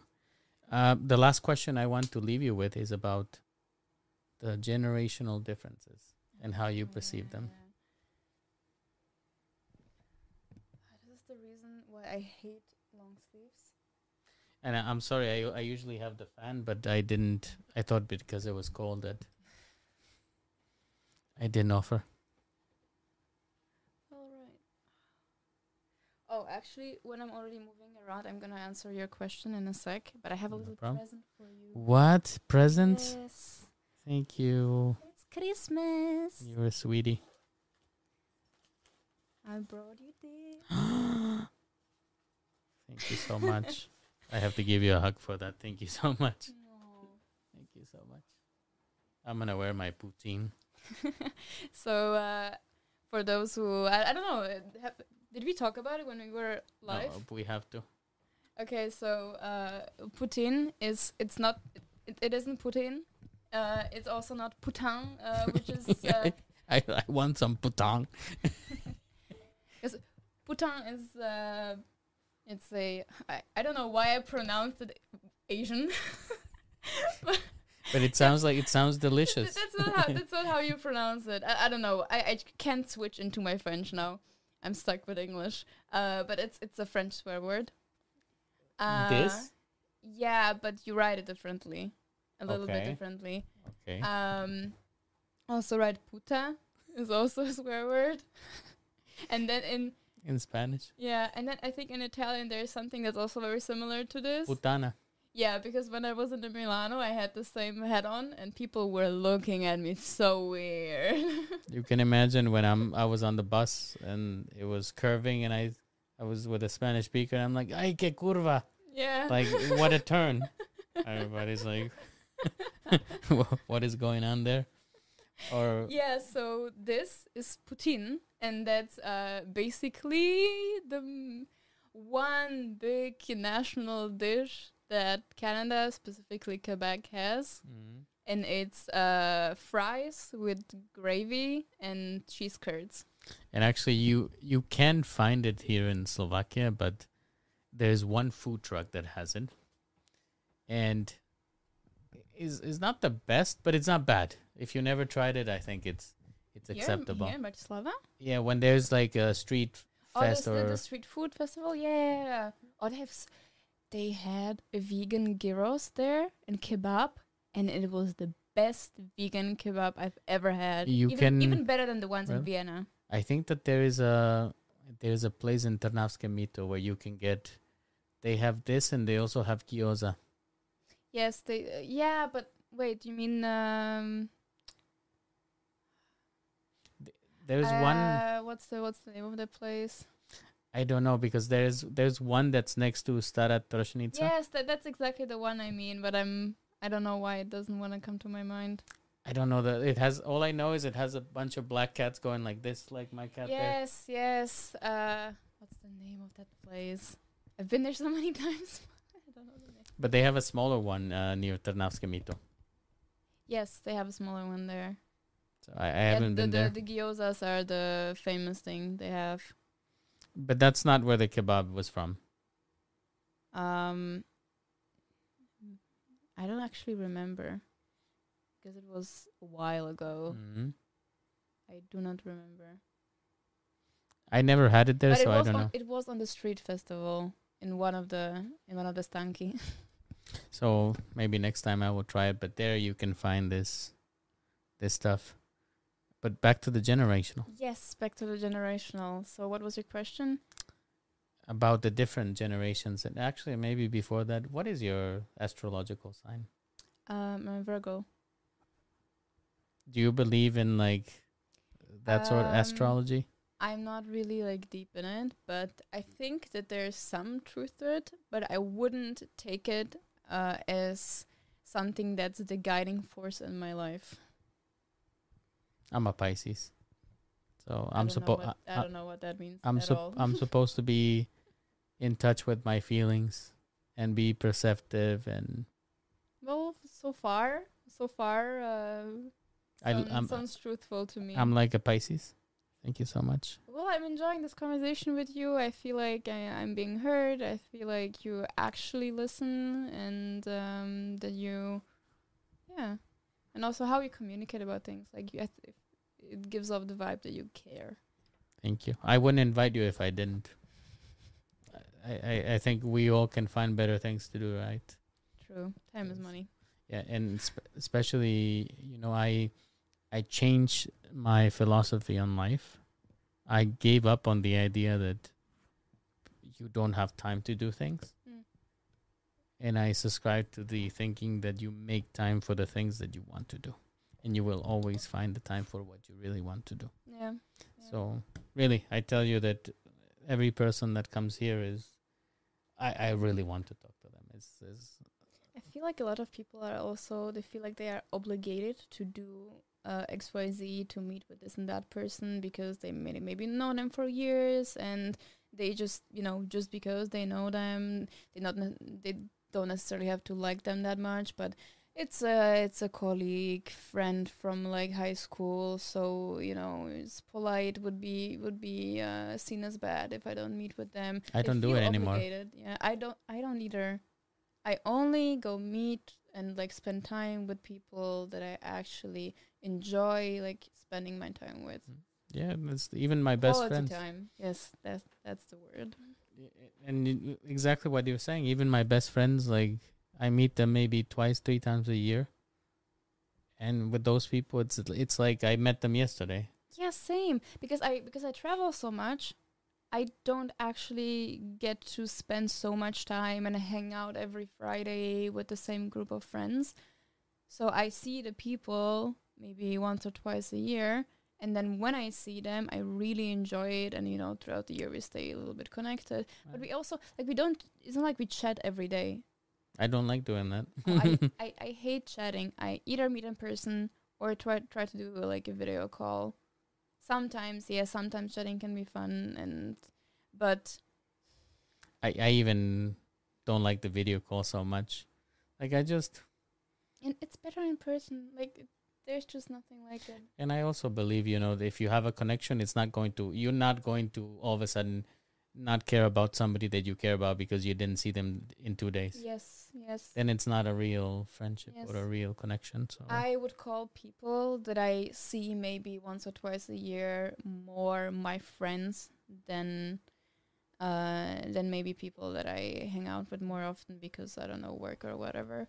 Yes. Um there's a different security in knowing that you know you don't talk to this person for a year, but you know that the minute that you write that person, yeah. you know they'll do whatever. For Yes, you. yeah, yeah. And I have many people like this, and people don't believe me.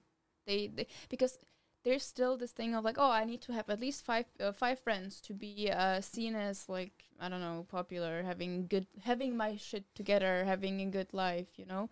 But that's not true. No, at least I don't think so. Yeah, no. Like it- the social circle, the size of it is different for everyone. People, some people have a few very close friendships. Some Mhm. people have more. Um, I don't know. Loser is not the right word, but Introverted. yeah. And I'm actually introverted, if you can believe it. I, I don't know what I am. I think I'm a, like an ambivert. And what does that mean? I'm ignorant it's to uh, that wo- word. ambivert that like depends on the situation and depends on um uh the circumstances like um for example you like to be extroverted in situ- certain situations with certain people um in certain like time I don't know you have you have like times when you're extroverted and then Mhm. you have times when you're introverted and that can be a whole a whole week when I feel like I want to go out and you know be with friends, and then a whole week when I just want to be by myself. Plus, for me as a woman, I'm uh, influenced by my cycle a lot Mhm. in this. Oh, for me, it's more about um, I put myself in positions where I have to be extroverted, Hmm. but I really love being alone and not talking for days eh, or chilling. Yeah, and this, I think, when we tie it back to the generational differences, I think it this is something that Gen Z does so well that they kind of reclaimed also the word introvert, I find, and they celebrate like time with just by themselves, me time. This is something that I feel like didn't exist when I was growing up. Do you If have your me time? Oh, I love my me time. I I love traveling alone too, which sounds crazy because uh, a woman traveling alone. Um, also certain countries, certain places. You know, my mom always is super scared, but um, Yeah, I guess it depends. I I'm thinking if I like to travel alone.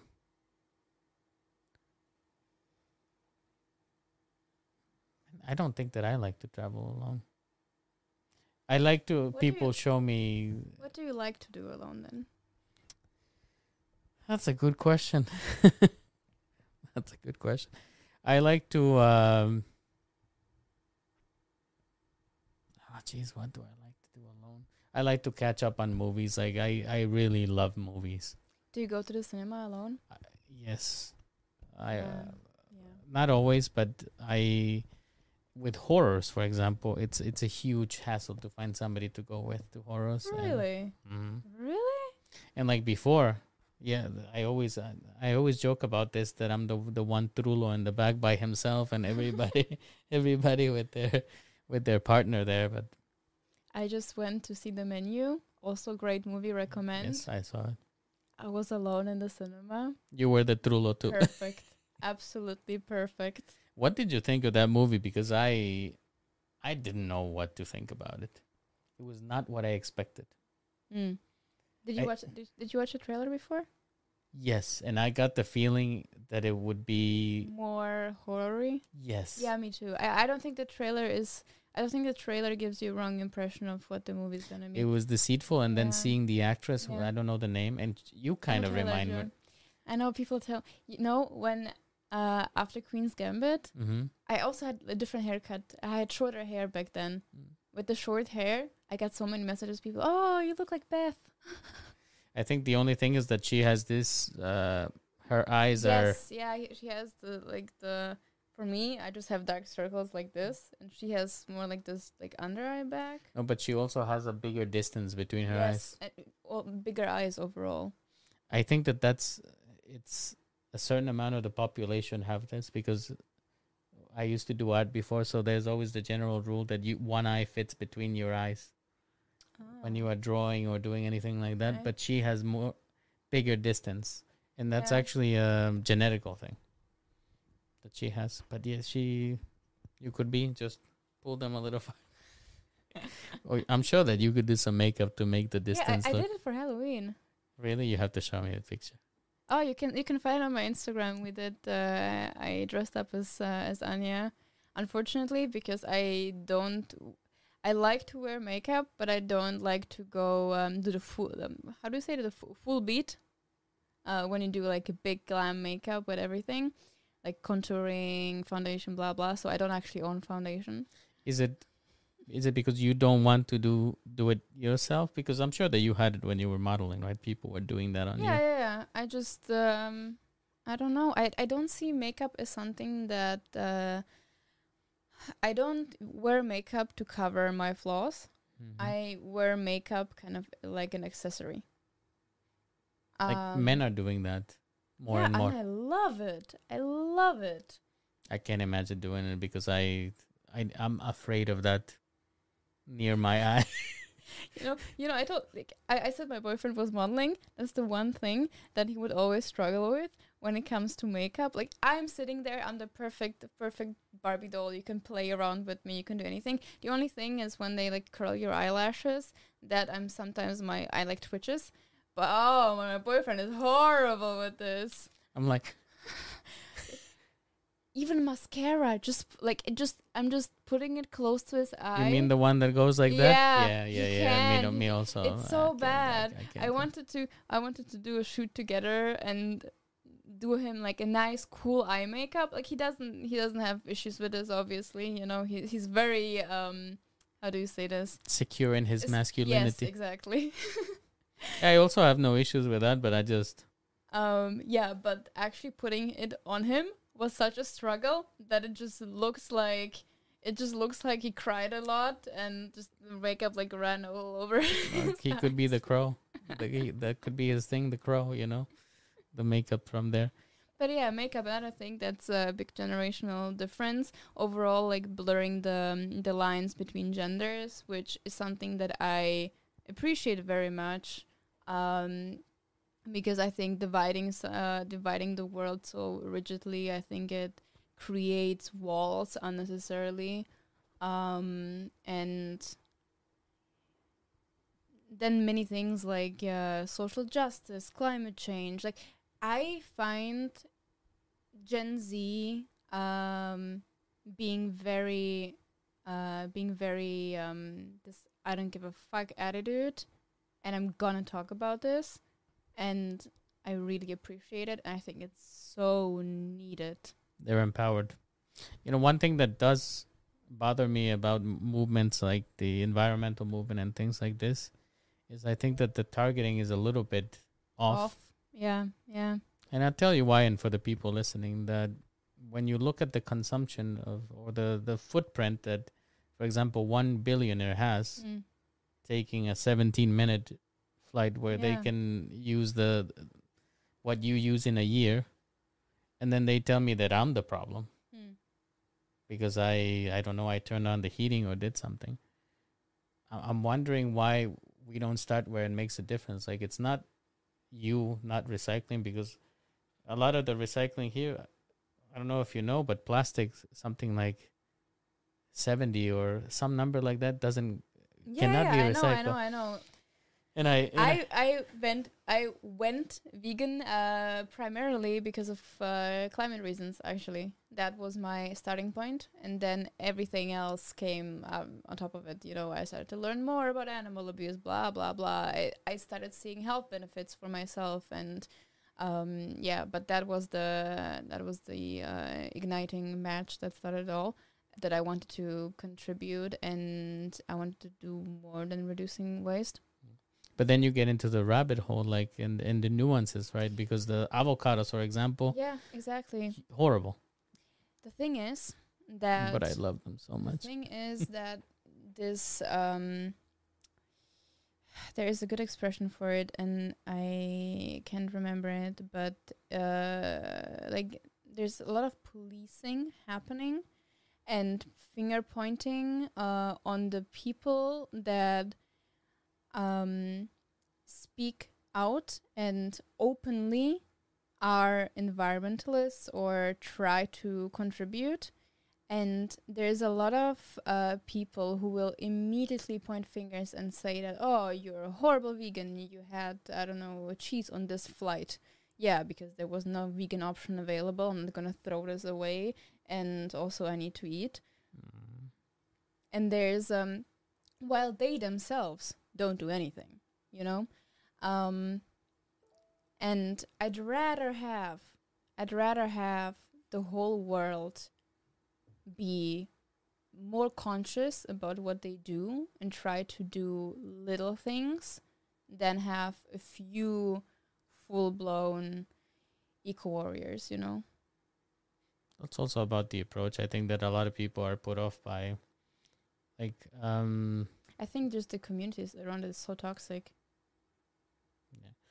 I I think some people do it for themselves more than for the right reasons, right? yeah yeah Which is kind of a shame. Um, we are way past the the two hour line. This this definitely flew. Uh, what are your plans for the rest of today? uh just sleep i guess You're gonna get some rest. Well, we'll let you get uh, get some rest, and and hopefully, uh, we see you again next year. Oh i would love to. When you come back, it would be nice to have you and Petush together. that would that would be great. Yeah, because when I when I think of of two women that are trying to empower women and talk about topics that nobody wants to talk about, both of you come up uh, in that discussion, and I I really appreciate uh, the effort that that you make to try to bring sex education, especially because I think that I've read so many countless stories, and I was well, just about even girls that didn't understand had never looked, for example, there. yeah yes. Or that had. Because- because it's not it's not in your face. It's under you. You need to this is the difference. For people with penises there is no other way around. You're gonna see that- it. yeah. for us we need to make a conscious effort to look and then when you're told your whole life not to look that's dirty that's shameful that's blah blah blah then you don't or you do it too late And also the thing that they were asking uh, the question to women of how many holes are there. Yeah, many women don't know. I learned super late in my life. Many guys don't know as well. Oh yeah, but like how are how are guys supposed to know if we women don't know? That's true. You know? It's true, but it's it's really surprising, Yeah. right? And and I don't know what is dirty about it. The female body is beautiful. It's one of the funnest places, if I can be honest. There's nothing. Yeah, this is something we we need to break to in our society, but that that would start a whole uh, a whole other discussion just uh um how comfortable and easy joking uh, it is to talk about uh, male um, genitals Mm. and how hard it is to talk about female ones. I also, without getting into the topic, I was also reading a lot about uh, labioplasty Yeah. and yeah. how that it's, there's one artist actually that was trying to show the many different types that it's okay if you are because it's like so unique for everybody. It's not you don't encounter the same one Yeah. uh, over and over again. This was also something actually when um because there was no other way. Mm. Only through porn you would you know learn something because there there isn't there isn't any sex ed in Slovakia. Not even like bad sex ed. No, there isn't Mm. any. Um. So, and many families won't talk about it. If if you don't learn in school, if your family doesn't talk about it, where are you supposed to learn? Yeah, then only on the internet, right?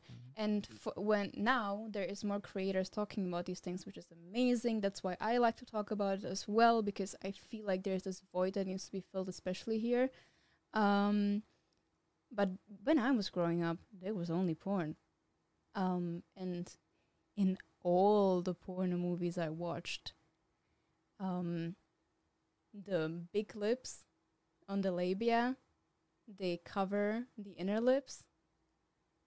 And for me that's not the case. I have inner lips that's like that stand out. Mm. um i hope you're not gonna get demonetized for this. We probably already did, yeah but well, it but we don't do this for money. So. Um and i was struggling with this because i thought it's ugly. It's not something that i saw ever um and i thought first something is wrong with me and if nothing is wrong with me what is gonna my boyfriend eventually think you know when we do it when he sees me and it's so funny because most of us are like just excited to see a vagina, you know, for the first time. Like when you are in that part of the relationship, I don't ever, I don't ever remember thinking, "Oh, what an ugly vagina," yeah or even thinking about the shape. It's just, you know, worried about yourself. I love, I love when my boyfriend said that there is this comparison to flowers, vaginas being like flowers. Georgia O'Keeffe. Yeah, and my boyfriend said that, um, like, isn't the beauty in flowers too that everyone, ev- each each and everyone is different? That man's a keeper. with that, uh, with that beautiful thought, and Georgia O'Keeffe, if you know, um, I want to go to the final pi- part of the podcast, with, and this is where you leave us with a positive message um, that you maybe learned in life through experience, and something that our listeners can can take into their Mhm. lives, and also plug where people can find you. So it's all you. so, hello everyone, uh, speaking directly to uh, to you. Um, my message is basically just to be more open and uh, don't close off immediately when you start to talk to somebody that doesn't share 100% the same opinions you do. Um, we're very quick to be like, oh, this is um, this is a leftist, this is a rightist, this is blah blah blah, and then we stop listening to the other pre- uh, person. And I think so many issues in our world would be solved if we would if we would actually listen to each other. Um, so this is my advice: don't be so mean to each other. Don't be t- don't be mean to yourself. Don't be mean to others. Don't judge immediately based on a few things you see and yeah, especially around Christmas, don't be so judgmental. If I hear anybody at a Christmas table come up with like, "Oh, you gained weight, you lost weight, blah blah," just no, just please don't. Can we not talk about bodies, um, and how we changed and how we're supposed to look like? Um, and where you can find me, basically, basically everywhere in social media except Twitter. Yeah, Um, screw. I left Twitter as well. I tried, and I it never stuck anyway. And now now it's going down the drain Mhm. anyway. So yeah, um, you can find me everywhere under the same name, Natalia Muchova, on Instagram, on TikTok, and on YouTube too. And then you can also, if you like English content, which I assume you do because you're listening to this podcast, you can check out our podcast, um, A Couple to Go, on Spotify and all the other podcast platforms as well. And we were promised new episodes, so Yes, yes. In January, new episodes are coming after Christmas. make sure that you subscribed. Um, Natalia, thank you so much. It's been absolutely great. These two hours have flown more than two hours. Really appreciate you coming here. I know you had a long day. Thank you so much. Guys listening, thank you again for watching. Make sure that uh, on Wednesday you set an alarm or a reminder or whatever you need to do because we will have Fifco, the winner of Farma, coming to the podcast. That's going to be amazing. Completely by luck. And yeah, I'll be streaming probably later today and tomorrow. So, guys, it's been a pleasure as always. Love you very much. Oh wait, we need to Huh? do, do the Korean heart. Ah, that's cute.